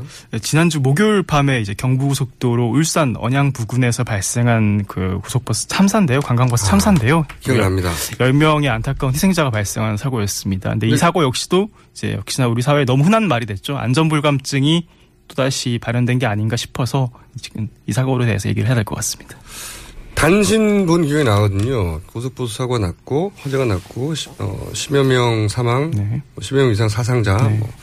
단신 한 번 나고, 그 이후로는 그 뉴스가, 후속 보도가, 물론 있었겠지만, 뉴스, 그 가치가 적다고 생각했는지 포털에 잘 안 나왔어요. 어떻게 뉴스를, 됐습니까? 뉴스를 잘 안 보셔서 그런 것 같고요. 뉴스 보도는 꾸준히 되고 있었습니다. 예. 아, 이제 이렇게 대받아 치고 이렇게 하려고 다 만만히 준비를 하고 오셨군요. 예, 당하지만 그- 말고. 네, 지금 네. 그 경찰 조사 결과 이제 경, 그 운전자의 과속 무리한 끼어들기가 1차적인 사고 원인으로 보이고요. 첫 번째는. 예, 근데 문제는 또 한 가지 이 도로 구조에도 있습니다. 이 도로 구조요? 도로 확장 공사를 하려고 가드레일을 세워놓고 1, 일차로를 확장을 하고 있었거든요. 네. 그 갓길 부분에 가드레일이 세워져 있다 보니까 갓길이 없 어졌구나. 갓길이 없어지니까 네. 한 40cm 폭밖에 없었던 거죠. 자칫 네. 조금만 차로를 벗어나도 충돌할 수밖에 없었고 아하. 이번에도 버스 출입구가 입구가 막히면서 아예 탈출을 못한 사고였습니다. 그 도로 구조 문제 그리고 네, 출- 출입구가 막혔다는 것은 그 가드레일 쪽을 박았는데 그렇죠. 출입구는 오른쪽에 있으니까 그렇죠. 오른쪽에 가드레일가 붙어버리니까 그렇죠. 문이 탈출을 없어서 못. 났다. 예. 아 이거 안타까운 사고네. 그러니까 사고의 충격으로 사망한 게 아니라 네. 탈출을 못해 사망한 탈출을 못했는데 또 엔진통이 또 발화가 되면서 불이 나면서 대피할 시간을 놓쳤던 거죠. 그 사이에 이제 앞에 계시던 몇 분은 이제 창문을 뚫고 깨고 탈출을 하셨는데 미처 그 20여 분 전체는 탈출을 못하고 보통 그럴 경우에 뭐 망치로 창문을 깬다든가 그렇게 창문 옆에 빛이 돼 있잖아요. 이 논, 좀 논쟁의 대상인데요. 이제 생존자들 중에는 비상항치를 보지 못했다. 그래서 소화기를 깨고 누군가 소화기를 깨고 탈출했다라고 주장을 하고 있거든요. 소화기를 들어서 깼다고요? 깨- 네, 소화기를 깨서 탈출했다. 지금 현재 이 규정도 문- 그러니까 소화기를 깼다예요. 소, 소화기 로 창문을 깬 네, 거죠. 발음을 예. 정확하게 해주시고. 그래서 이런 네. 규정도 문제입니다. 1대1입니다, 예, 현재. 예. 예. 그런데. 예. 버스 안전이 철저한 국가들 같은 경우에는 비상구를 별도로 두게 돼 있습니다. 심지어 일본은 아, 문이 두 개예요? 예, 그러니까 오른쪽 문이 오른쪽이 만약에 전도됐을 때 한쪽이 아, 아, 예 그렇죠. 막힐 경우 에는 일본은 좌측에 비상문을 어, 반대쪽에. 두고 있습니다. 전도됐을 때는 반대로 탈출해야 그렇죠, 되니까. 그렇죠. 근데 우리 같은 경우에는 그런 비상구를 만들어야 하지만 예외 규정이 있거든요. 그러니까 강화 유리로 된 2미, 면적 2m 2평방미터 이상의 강화 유리로 된 창문이 있으면은 비상구를 안 만들어도 된다. 아, 그걸 깨면 되니까. 예, 망치로 깨면 된다. 근데 문제는 버스에 망치가 없는 버스도 많다는 거예요. 그리고 예를 들어 그 충격으로 망치가 튀어나갈 수도 있잖아요. 그 그리고 성인 남자도 잘 깨기 힘들고요. 그리고 망치를 깰 때 한가운데를 두드린다고 해서 깨지지가 않습니다. 아, 그래요? 이 변두리 부분, 주변 창틀 부분 10cm 정도를 깨야지 힘을 받아서 깨지지 아무리 가운데를 깬다고 해서 쉽게 단시간에 깨지지가 오, 않거든요. 그거 모르죠. 이런 부분들도 모르는데 왜 망치만 걸어놓고 이걸로 탈출해라. 거기다 그러니까 비상구 자리에 자석만 하나 더 만들어 놓은 거죠. 그게 다 돈이니까. 그러면 실제로 망치가 생각이 나서 망치가 있었다 손 치더라도 보통은 당연히 가운데를 치면 깨질 거라는 막연한 생각을 그렇죠. 가지거든요. 근데 강화유리 창문이 성인 남자들도 쉽게 당황스러운 상황에서 급박한 상황에서 잘 깰 수 있는 게 아니라 이 창틀 부근 10cm 모서리 주변을 깨야지 그 부분이 약하기 때문에 힘을 받아서 아. 깨진다고 합니다. 그, 그, 그 사이 유독가스에 그렇죠. 그 질식될 수도 있는 화- 화재는 거고, 기본적으로 예. 불 이전에 유독가스를 마시고 그렇죠. 그리고 밤 같은 밤 같은 경우 조명이 없기 때문에 망치를 발견하기 힘든 경우도 많고요. 그러면은 이 말씀 들으면 법을 바꿔서 문을 양쪽으로 달아야 되겠네요. 그렇죠. 지금 일본이나 해외가 좋은 사례인데 위- 그 해외 버스들 보면 아예 버- 그 지붕 위에다가 비상구를 마련하는 곳도 있고 많이 있고 예. 또 우리 시내 버스도 한때 그런 버스 많잖아요. 근데 네. 현 전세 버스, 관광 버스 같은 경우에는 다 좌석 위주, 통유리 외관이라든지 또 소음을 막겠다 여러 가지 음. 이유로 운전 편의 위주로 설계가 돼 있기 때문에 허점이 많은 거죠 안전사고에 있어서는 기업의 입장에서는 그렇게 할 수밖에 없거든요. 이거는 정보 강제해야 되는 거거든요. 그리고 정부가 강한 법으로 막아야 되는 건데 너무 업체, 그러니까 버스 업체, 운수 업체, 자동차 생산 업체의 어떤 이익 단체들이 입김 눈치를 많이 보고 음. 강화하지 못한 부분인 거죠. 그리고 그 저희 청취자 중에 아마 이런 경험을 하셨나 본데 김천종 씨가 망치가 있어도 케이블 타이를 묶어놨거나 네. 또 왜냐면 사람들이 빼간다고 네. 나사 못으로 박아놨기 때문에 급할 때 못 뺀다 이거. 네, 실제로 점검을 해보면 이런 경우가 상당히 많습니다. 이- 좀 이유는 좀 황당한데요. 아까 말씀 그 청취자분이 말씀하신 것처럼 분실 우려 누군가 가져가더라. 그런 이유로 망치를 빼놨거나 묶어놨기 때문에 급한 상황에는 이걸 언제 풀고 있고 빼서 깰 수가 없는 거죠. 잘 보이지도 않는데 그렇죠. 손에 예. 망치를 쥐는 것만 해도 다행인 상황인데 전데 안 돼. 네. 근데 그걸 뽑았어 어쨌든 네. 뽑았는데 가운데를 떼는데 안 깨져. 안 깨지고. 그 사이에 기절하죠. 그렇죠. 예. 큰 문제네요. 그렇죠. 그리고 문제는 또 이제 그런 안전사고도 있지만 이 버스 같은 경우에 시속 80km 구간을 또 100km, 106km로 달렸거든요. 음. 근데 대부분 버스들이 화물차들이 속도 제한 장치를 풀고 다니는 경우가 많습니다. 올해 음. 경찰이 단속한 차량도 3,000대 이상이 되고요. 그러니까 버스는 110km 이상 못 달리고 화물차는 90km 이상 못 달리게 속도 제한 장치를 걸어놨는데 이걸 아예 해제해버리고 그냥 막 달리는 저는 그런 차 못 본 것 같은데요. 실제 제 말은 예, 예. 그 속도 이하로 달리는 버스를 그렇죠. 못본 것 같은데. 찾기가 힘들죠. 찾기 예, 오히려 거꾸로. 예 넘지 않는 차를 찾기가 힘들죠. 그러면 자 시간이 다 됐는데 오늘 굉장히 방송 잘하셨고요. 네. 앞으로도 대본 필요 없고요. 네. 이렇게 보니까 메모 하나를 안 봐요. 완전히 숙제 오신 거예요 머릿속에. 어제 기사를 썼습니다. 관련해서. 아 본인이 직접 예, 쓰셨군요. 기획 기사를. 기사를 썼습니다. 완전히 숙제 오셨고 원래 숙지는 하고 있었습니다. 그 틈만 나면 이렇게 치고 들어와서 아주 좋은 자세입니다. 다음 주도 아니 다음 주는 아니죠. 2주 뒤입니다. 2주 뒤 2주 뒤에도 요런 패턴을 해 주시면 알겠습니다. 네. 예. 요런 패턴을 해 주시면 코너가 계속 이어질 것 같습니다. 그리고 다음 주는 그러면 요 법안을 만들려면 어떻게 해야 되는지도 잠깐 조사해 예, 간단하게 말씀을 드리죠. 알겠습니다. 아주 유익한 코너였습니다. 지금까지 동아일보의 박성민 기자였습니다. 감사합니다. 감사합니다.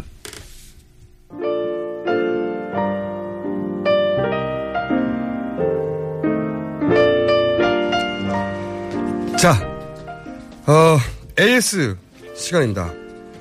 그런데 제가 지금 AS 문자들을 받았는데 어딘지 모르겠어요. 그래서 AS를 잠시 후 이어지는 어, 원정호 씨와 과학 원정호 씨와의 과학 시간에 하도록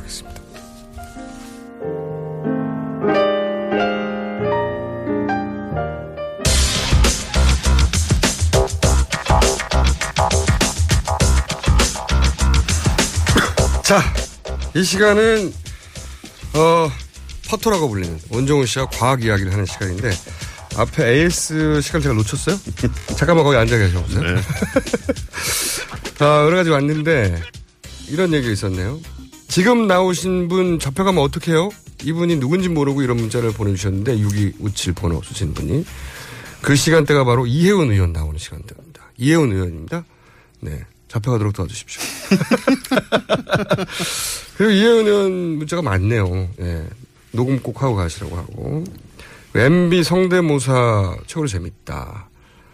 네. 그 다음에 800억에는 초연한데 4만 5천 원에는 깜짝 놀라는 세상이 됐습니다. 아유, 촌철살인이네요. 예. 그렇죠. 800억에는 아무도 막 얘기를 안 하는데 책임 있는 분들이 4만 5천 원 때문에 지금 일선 경찰을 팔으로 떠는 겁니다. 막 달려가고 갖고. 이게 뭔가 거꾸로 된 것 같긴 한데. 자. 안녕하세요. 안녕하세요. 네, 온정우 씨 나오셨고. 오늘도 혹시 외계인 얘기입니까? 당연하죠. 아니, 개인적으로 외계인 얘기를 좋아하긴 하는데, 이 외계 말고도 많잖아요, 뭐가. 아, 모든 우주 관련된 얘기는 외계인으로 수렴됩니다. 1년 동안 할 수 있습니다. 1년 동안. 자, 근데 첫 출발을 그걸로 할 것 같진 않은데. 네. 보통은 다른 얘기 하다가 외계인으로 끝나잖아요. 그렇죠. 그게 자연스러우니까요. 오늘은 무슨 얘기입니까?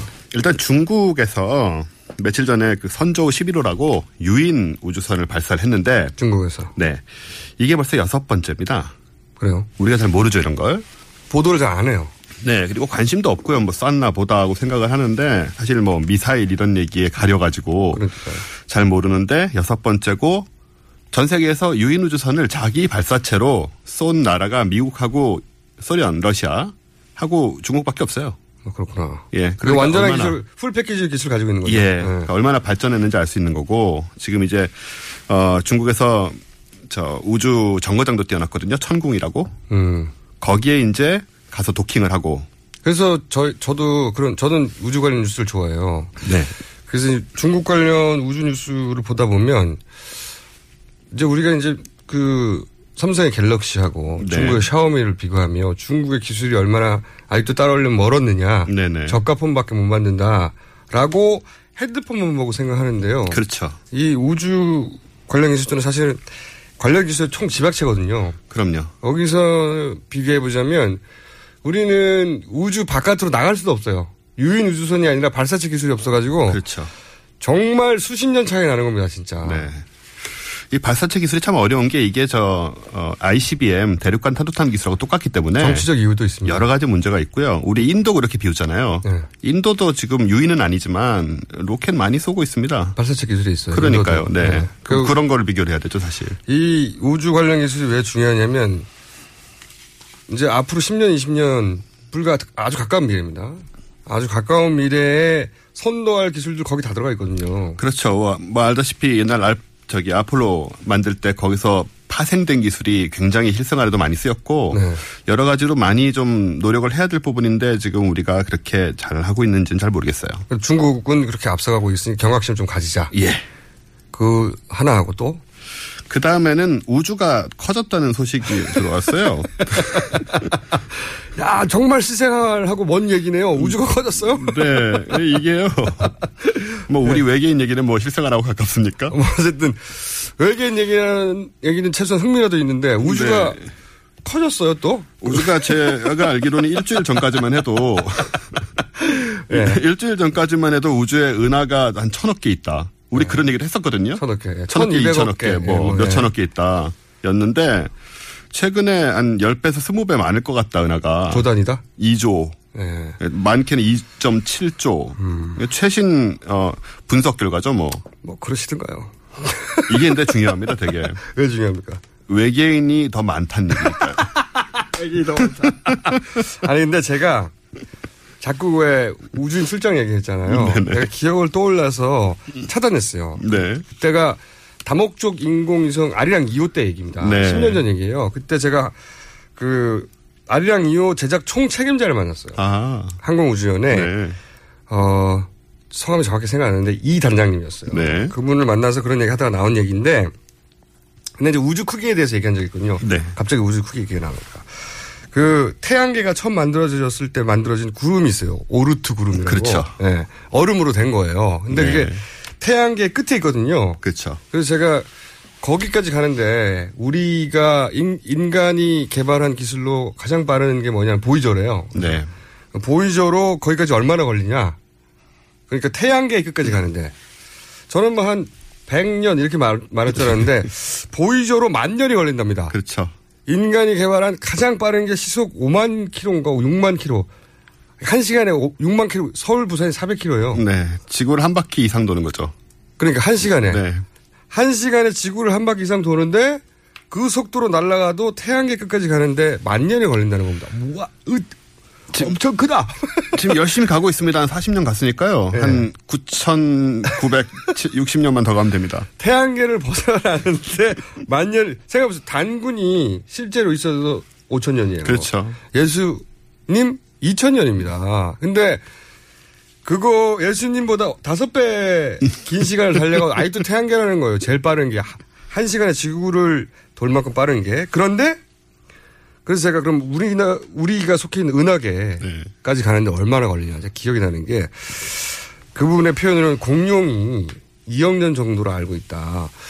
공룡 다 멸종하고 다시 나와서 또 공룡 다시 멸종할 네. 4억 년 정도 날아가면 우리 은하계 가운데까지 갈 수 있다. 통과를 못하고. 그게 우리 수준입니다, 지금. 네, 가운데까지 갈수 있는데 4억 년. 그럼 그런 은하계가 몇 개가 있냐? 그게 이제 아까 말했듯이 1,400억 개가 있다. 라고 생각했는데 네. 이조개. 이조개로 바뀌었어요. 그래서 제가 또 생각나는 게 1,400개 이 실감이 안 되잖아요. 그래 그러면 우리 은하계가 그렇게 큰데 우리 은하계를 콩만하다고 하자. 네. 그러면 1,400억 개가 모이면 얼마가 되는 거냐? 그랬더니 한참 계산했으니 상암 경기장 정도 되겠네요. 우리 그렇게 큰 우주 우리 은하계를 콩만 하다고 했을 때 그걸 다 모으면 상암 경기장인 겁니다. 네. 그만큼 은하가 많아요. 근데 그거 그게 또 10배라고요? 10배가 되는 것 같대요. 더 그러시- 커질 가능성도 있습니다. 앞으로. 그러시든가요. 실감이 안 날 정도로 큰 거죠. 네, 우리. 경험 세계 속에 있는 게 아니니까 네. 실감하는 게 불가능하고요. 공부 많이 하셨네요. 아니 제가 우주 출장 얘기하다가 네. 기억을 떠올려 봤어요. 내가 그 출장 얘기를 어디서 했지? 음. 막 자료를 찾다 보니까 제가 10년 전에 우주 항공연에 가서 이런 얘기를 줄줄 했더라고요. 네. 그 오르트그룹이라는 게 사실 본 사람은 없는데요. 이론상의 그 네. 형태인데 그게 사실은 여러 가지로 태양계 끝을 얘기를 합니다. 관점이 몇 개가 있는데 그게 가장 끝이고요. 네. 그걸 넘으면 이제 4.3광년 떨어진 다른 항성계까지 네. 말 그대로 허공 아무것도 없는 허공이 이제 한 3, 광년쯤 이어집니다. 암흑 물질이라고 하죠. 네. 그건 암흑 물질도 없는 데고요. 그래요? 예, 그냥 아무- 아무것도 무예요, 없는 무. 음. 예. 그런 데도 있어요. 아, 무 무라는 건 정말 아무것도 없는 중력장이나 전자기장은 지나가겠지만 물질은 이제 뭐 가뭄에 콩나도 수소 원자 하나씩 있는데 수소 원자 하나씩 있는데 그러니까 영화에서 우리 뭐 우주에서 잘못돼 가지고 막 표류하다가 우연히 어떤 행성에 떨어지잖아요. 네. 그런 영화 많이 나오는데 그런 가능성은 우주에서 제로입니다. 제로. 그래요? 왜요? 예. 너무 멀리 떨어져 있기 때문에 그 대- 무의 공간에서 그냥 떠돌아다니다가 우주 끝까지 어 우주가 없어질 때까지 떠돌아다니다가 죽게 되죠. 아니 그 전에 죽겠지만 당연히. 네. 네. 그래요? 예, 불가능합니다 그런 게. 굉장히 뭐랄까요 우울한 얘기네요. 뭐 그런 일이 생기실 까봐 자, 근데 걱정되시나요? 이게 우리 과학 기술 수준하고 어떻게 연관되거나 과학 어떤 수준으로 연결되는 겁니까 이게? 아, 일단 우리 과학 은 지금 우리는 이제 발사체 개발 문제가 있는데 그럼 정치적 문제도 있어요. 네 여러 가지 문제가 있죠. 그게 미국이 원하지 않죠. 우리가 그럼요. 자체적으로 발사체 기술 가시면 대륙간 탄도탄을 거기다 쏠 수 있거든요. 그래서 못하게 북한에서. 쐈을 예. 때 이제 예. 그거를 북한은 로켓이라 그러고 우리 나머지 있는 전부 미사일이라고 그랬잖아요. 네. 그 기술이 똑같기 때문에 로켓이 맞아요. 어떻게 말해도 할 뭐 할 얘기가 없는 거예요. 네. 그건 네. 미사 그러니까 로켓 그러니까 그 꼭대기 네. 맨 앞단에 폭탄이 실리면 그건 미사일이 되는 거고 네. 맨 앞에 앞단에 인공위성이 실리면 로켓이 되는 건데 그렇죠. 북한이 로켓이라고 주장했던 이유는 앞단에 인공위성을 실었기 때문이고 네. 그게 성공했냐 실패는 했냐는 별개의 문제고 그것은 정치적 이유를 떠나서 로켓을 불러주는 게 맞는데 그렇죠. 우리 군에서는 의도적으로 미사일이라고 불렀죠. 네. 왜냐하면 원천 기술은 또 같거든요. 그렇죠. 하지만 그때 발사한 것은 미사일은 아니고 일단 뭐 폭탄이 안 붙어 있으면 미사일이 아닙니다. 그러니까 로켓이라고 했었어야 하는데 네. 그렇게 불렀습니다. 그때는. 그런데 우리는 그 발사체 기술이 없다. 뭐 그 발사체 기술은 정치적 이유 때문에도 못 하고 있다. 뭐 하려고 하는데 쉽지가 않죠. 아무도 이제 발사체 기술은 전수를 안 해줍니다. 그게 음. ICBM 기술이기 때문에 그래서 우리가 자체적으로 개발을 해야 되는 상황이거든요. 근데 그 개발 못 하게 하잖아요, 지금. 예, 뭐 하기도 굉장히 어렵고요 기술적으로도. 네. 자, 그래서 외계인 얘기 결론이 뭡니까, 오늘은? 아 결론은 어, 이거랑은 상관없는데요. 네. 우리가 발사체를 못 만들지만 외계 행성 외계인이 열심히 찾고 있다는 얘기를 좀 드리려고 지금 몇 주째 계속 하고 있거든요. 그렇죠. 근데 잘 못 하고 있습니다, 제가. 아, 그럼 쭉 해보세요 한번. 네네. 맞. 지난번에 망원경 세 개 말씀드렸죠. 네. 예, 남미하고 남아공하고 호주, 남아 어, 망원경 세가 지금 24시간 하늘 보고 있다. 네. 그 다음에 세계 최초다 그거는. 예, 그 세계 최초고. 희망적인 뉴스입니다. 네. 그리고 자이언트 마젤란 텔레스코프란 이름을 들었습니다. 네. 그 25m짜리 망원경 만들고 있다고. 어마어마하게 큰 거. 우리가 10분의 1 지분 갖고 있습니다. 네. 이두 개가 이제 어 얘는 이제 2025년이나 돌아갈 텐데 네. 어얘 같은 경우에는 이제 우리나라가 10분의 1 지분이 있으니까 네. 어 우리가 뭘 할 수 있냐면은 아까 그 망원경 세 개로 외계 행성을 찾습니다. 네. 그런 다음에 이 GMT를 1년에 한 달을 쓰면서 여기서 찾은 우리가 찾은 행성을 들여다볼 수 있는 거죠. 우리가 찾은 행성을. 예, 우리가 직접 찾은 행성을 들여다봐서 거기에서 이제 이제 대기 조성이나 이런 걸 확인해 가지고 생명이 살 수 있다 없다를 확인할 수 있는 그런 풀 패키지를 우리가 할 수 있다. 처음으로 하셨다. 예. 우리 이 천, 천문학계에서는 경사라고 합니까? 아주? 일단 그 KMT네 세 개짜리 망원경은 완전 경사고요. 굉장히 부러움을 받고 세계적으로도. 이, 네네. 이 25m짜리 망원경이 이제 완공이 되면 한 달을 우리가 독점적으로 쓸 수가 있으니까. 그러면 저는 이 코너에서 그런 분들 이야기를 직접 좀 들어봤으면 좋겠어요. 원종호 씨 목소리만 듣는 것도 지겹기도 하고요. 모든 게 외계인으로 끝나서. 그래서 우리가 우주 관련해서 굉장히 뒤처지만 이 부분은 네네. 세계적인 부러움을 사는 부분이다. 그렇게 이게- 됐습니다. 예, 그 부분이 왜 그렇게 됐는지 네. 그 프로젝트를 직접 추진하신 분들 얘기 들어보고 싶어요. 제가 모시고 올까요, 한번? 그래도 좋고요. 네. 그날은 원종호 씨안 나오셔도 되고요. 아, 나오겠습니다, 그래도. 그래서 우주, 그러니까 우주 기술이 그 최신 기술의 집약이다. 네. 이런 얘기를 했기 때문에 우주에 관심을 가지는 건 과학하고 밀접한 관계가 있다. 그렇죠. 그런데 우리가 굉장히 뒤쳐져 생각보다. 네. 아시아 주변 국가에 비해서 상당히 뒤쳐졌다. 일본에 비해서도 많이 뒤쳐졌고요. 일본, 뭐 인도, 네. 중국. 중국, 우리 우리가 훨씬 더 낫지 않을까 싶은 나라보다 뒤졌다 사실은. 굉장히. 네네. 이게 뒤진 정도가 어마어마하게 뒤진 거예요. 왜냐하면 중국은 달에 보내거든요. 네. 우리는 대, 서- 대기권을 못 벗어나요, 지금. 우리 기술로는. 달이고 뭐고 간에. 큰 격차가 벌어졌는데, 그래서 안타까워서 계속 이 주제를 얘기했던 거고, 그나마 다행, 다행인 것은 한 분야에서, 천문학 네. 분야에서는 세계적 부러움을 살 정도의 진도가 나가고 있다. 네네. 일단 기초과학에 투자를 많이 안 한다는 점이 휴대폰은 많이 팔지만 그러니까 노벨상을 못 받죠. 네, 멀었습니다. 노벨상은 아직. 네. 그래 놓고 노벨상을 받기를 기대하는 것도 말이 안 되는 거예요. 이번에 가수가 받았잖아요. 밥 딜런이요. 네. 그런 것도 상상도 못 했는데 그런 식으로 세상이 변했는데 우리는 뭐 문화라든가 과학이라든가 이런 바탕이 되는데 투자가 안 되고 축적이 안 되니까 그런 상들을 못 받는 거죠. 하지만 새마을 운동은 계속 새마을 운동이 노벨 평화상을 받을 수는 없을까요? 진행이 되고 있습니다. 예, 이 외계인 이야기가 오늘로 이제 끝이 나는 겁니까, 이제는? 아니 계속 좀 하려고 하는데 뭐 그만하면 그만하고요. 외계인 이야기 다음 주제로 준비된 큰 덩어리 주는 뭡니까? 어, 외계인이 어떤 행성에 있다는 걸 우리가 어떻게 알 수 있나? 그게 외계인 얘기잖아. 양자 역학이라든가 최신 아, 기술이라든가. 그런 거 해요, 진짜? 양자 역학 어려울 좋아요. 텐데요. 블랙홀 얘기라든가 아, 네. 아니면 뭐 이런 이야기들 있지 않습니까? 네, 뭐 하죠, 뭐. 네. 블랙홀, 양자 역학. 들어도 들어도 무슨 얘기인지 모르는 거. 상대성 이론. 상대성 이론. 이게 무슨 얘기야 도대체. 상대성 이론에 관한 얘기는 정말 많이 들었는데 네. 저는 아직도 완벽하게 이해하지 못했어요. 아무도 완벽하게 이해 못할 겁니다. 양자 역학도 들어도 들어도 네. 이게 왜 여기도 있고 저기도 있지? 그 말이잖아요. 네. 동시에 존재한다는 거 아닙니까? 네. 그리고 왜 고양이가 나오지? 슈레딩거의 고양이도 나오고 이거는 주제가 나면 좀 아는 척 하고 싶거든요. 아, 네. 아는 척 할 수 있을 정도로 두세 문장으로 정리를 해야 돼요. 방송 을 네. 듣고 나서 아 양자 역학하면 아 그건 이런 거지. 음. 그럼 반론 안 나와요. 서로 모르기 때문에. 그런 주제들 그리고 최신 기술들 네. 이런 것 쪽으로 결론은 외계인으로 내더라도 네, 결국 기승전 외계인으로 계속 가는 거죠. 네. 오늘은 여기까지 하겠는데 다음부터는 그러면 외계인이 나오더라도 앞부분은 다른 이야기가 알겠습니다. 오늘 오늘 주는 것이 우주가 커졌다. 커졌다는 겁니다. 우주가 그렇지 않아도 상상 못할 정도로 엄청 컸는데 그거보다 더 됐다 표현할 수 있는 게 없네요. 어마어마하게 커졌다. 네. 지금까지 과학 같은 소리 한해 원종우 씨였습니다. 예, 감사합니다. 저도 저도 오늘은 여기까지 하고요. 내일 다시 뵙겠습니다. 문자 오늘 많이 보내주셨는데 감사합니다. 지금까지 김어준이었습니다. 안녕.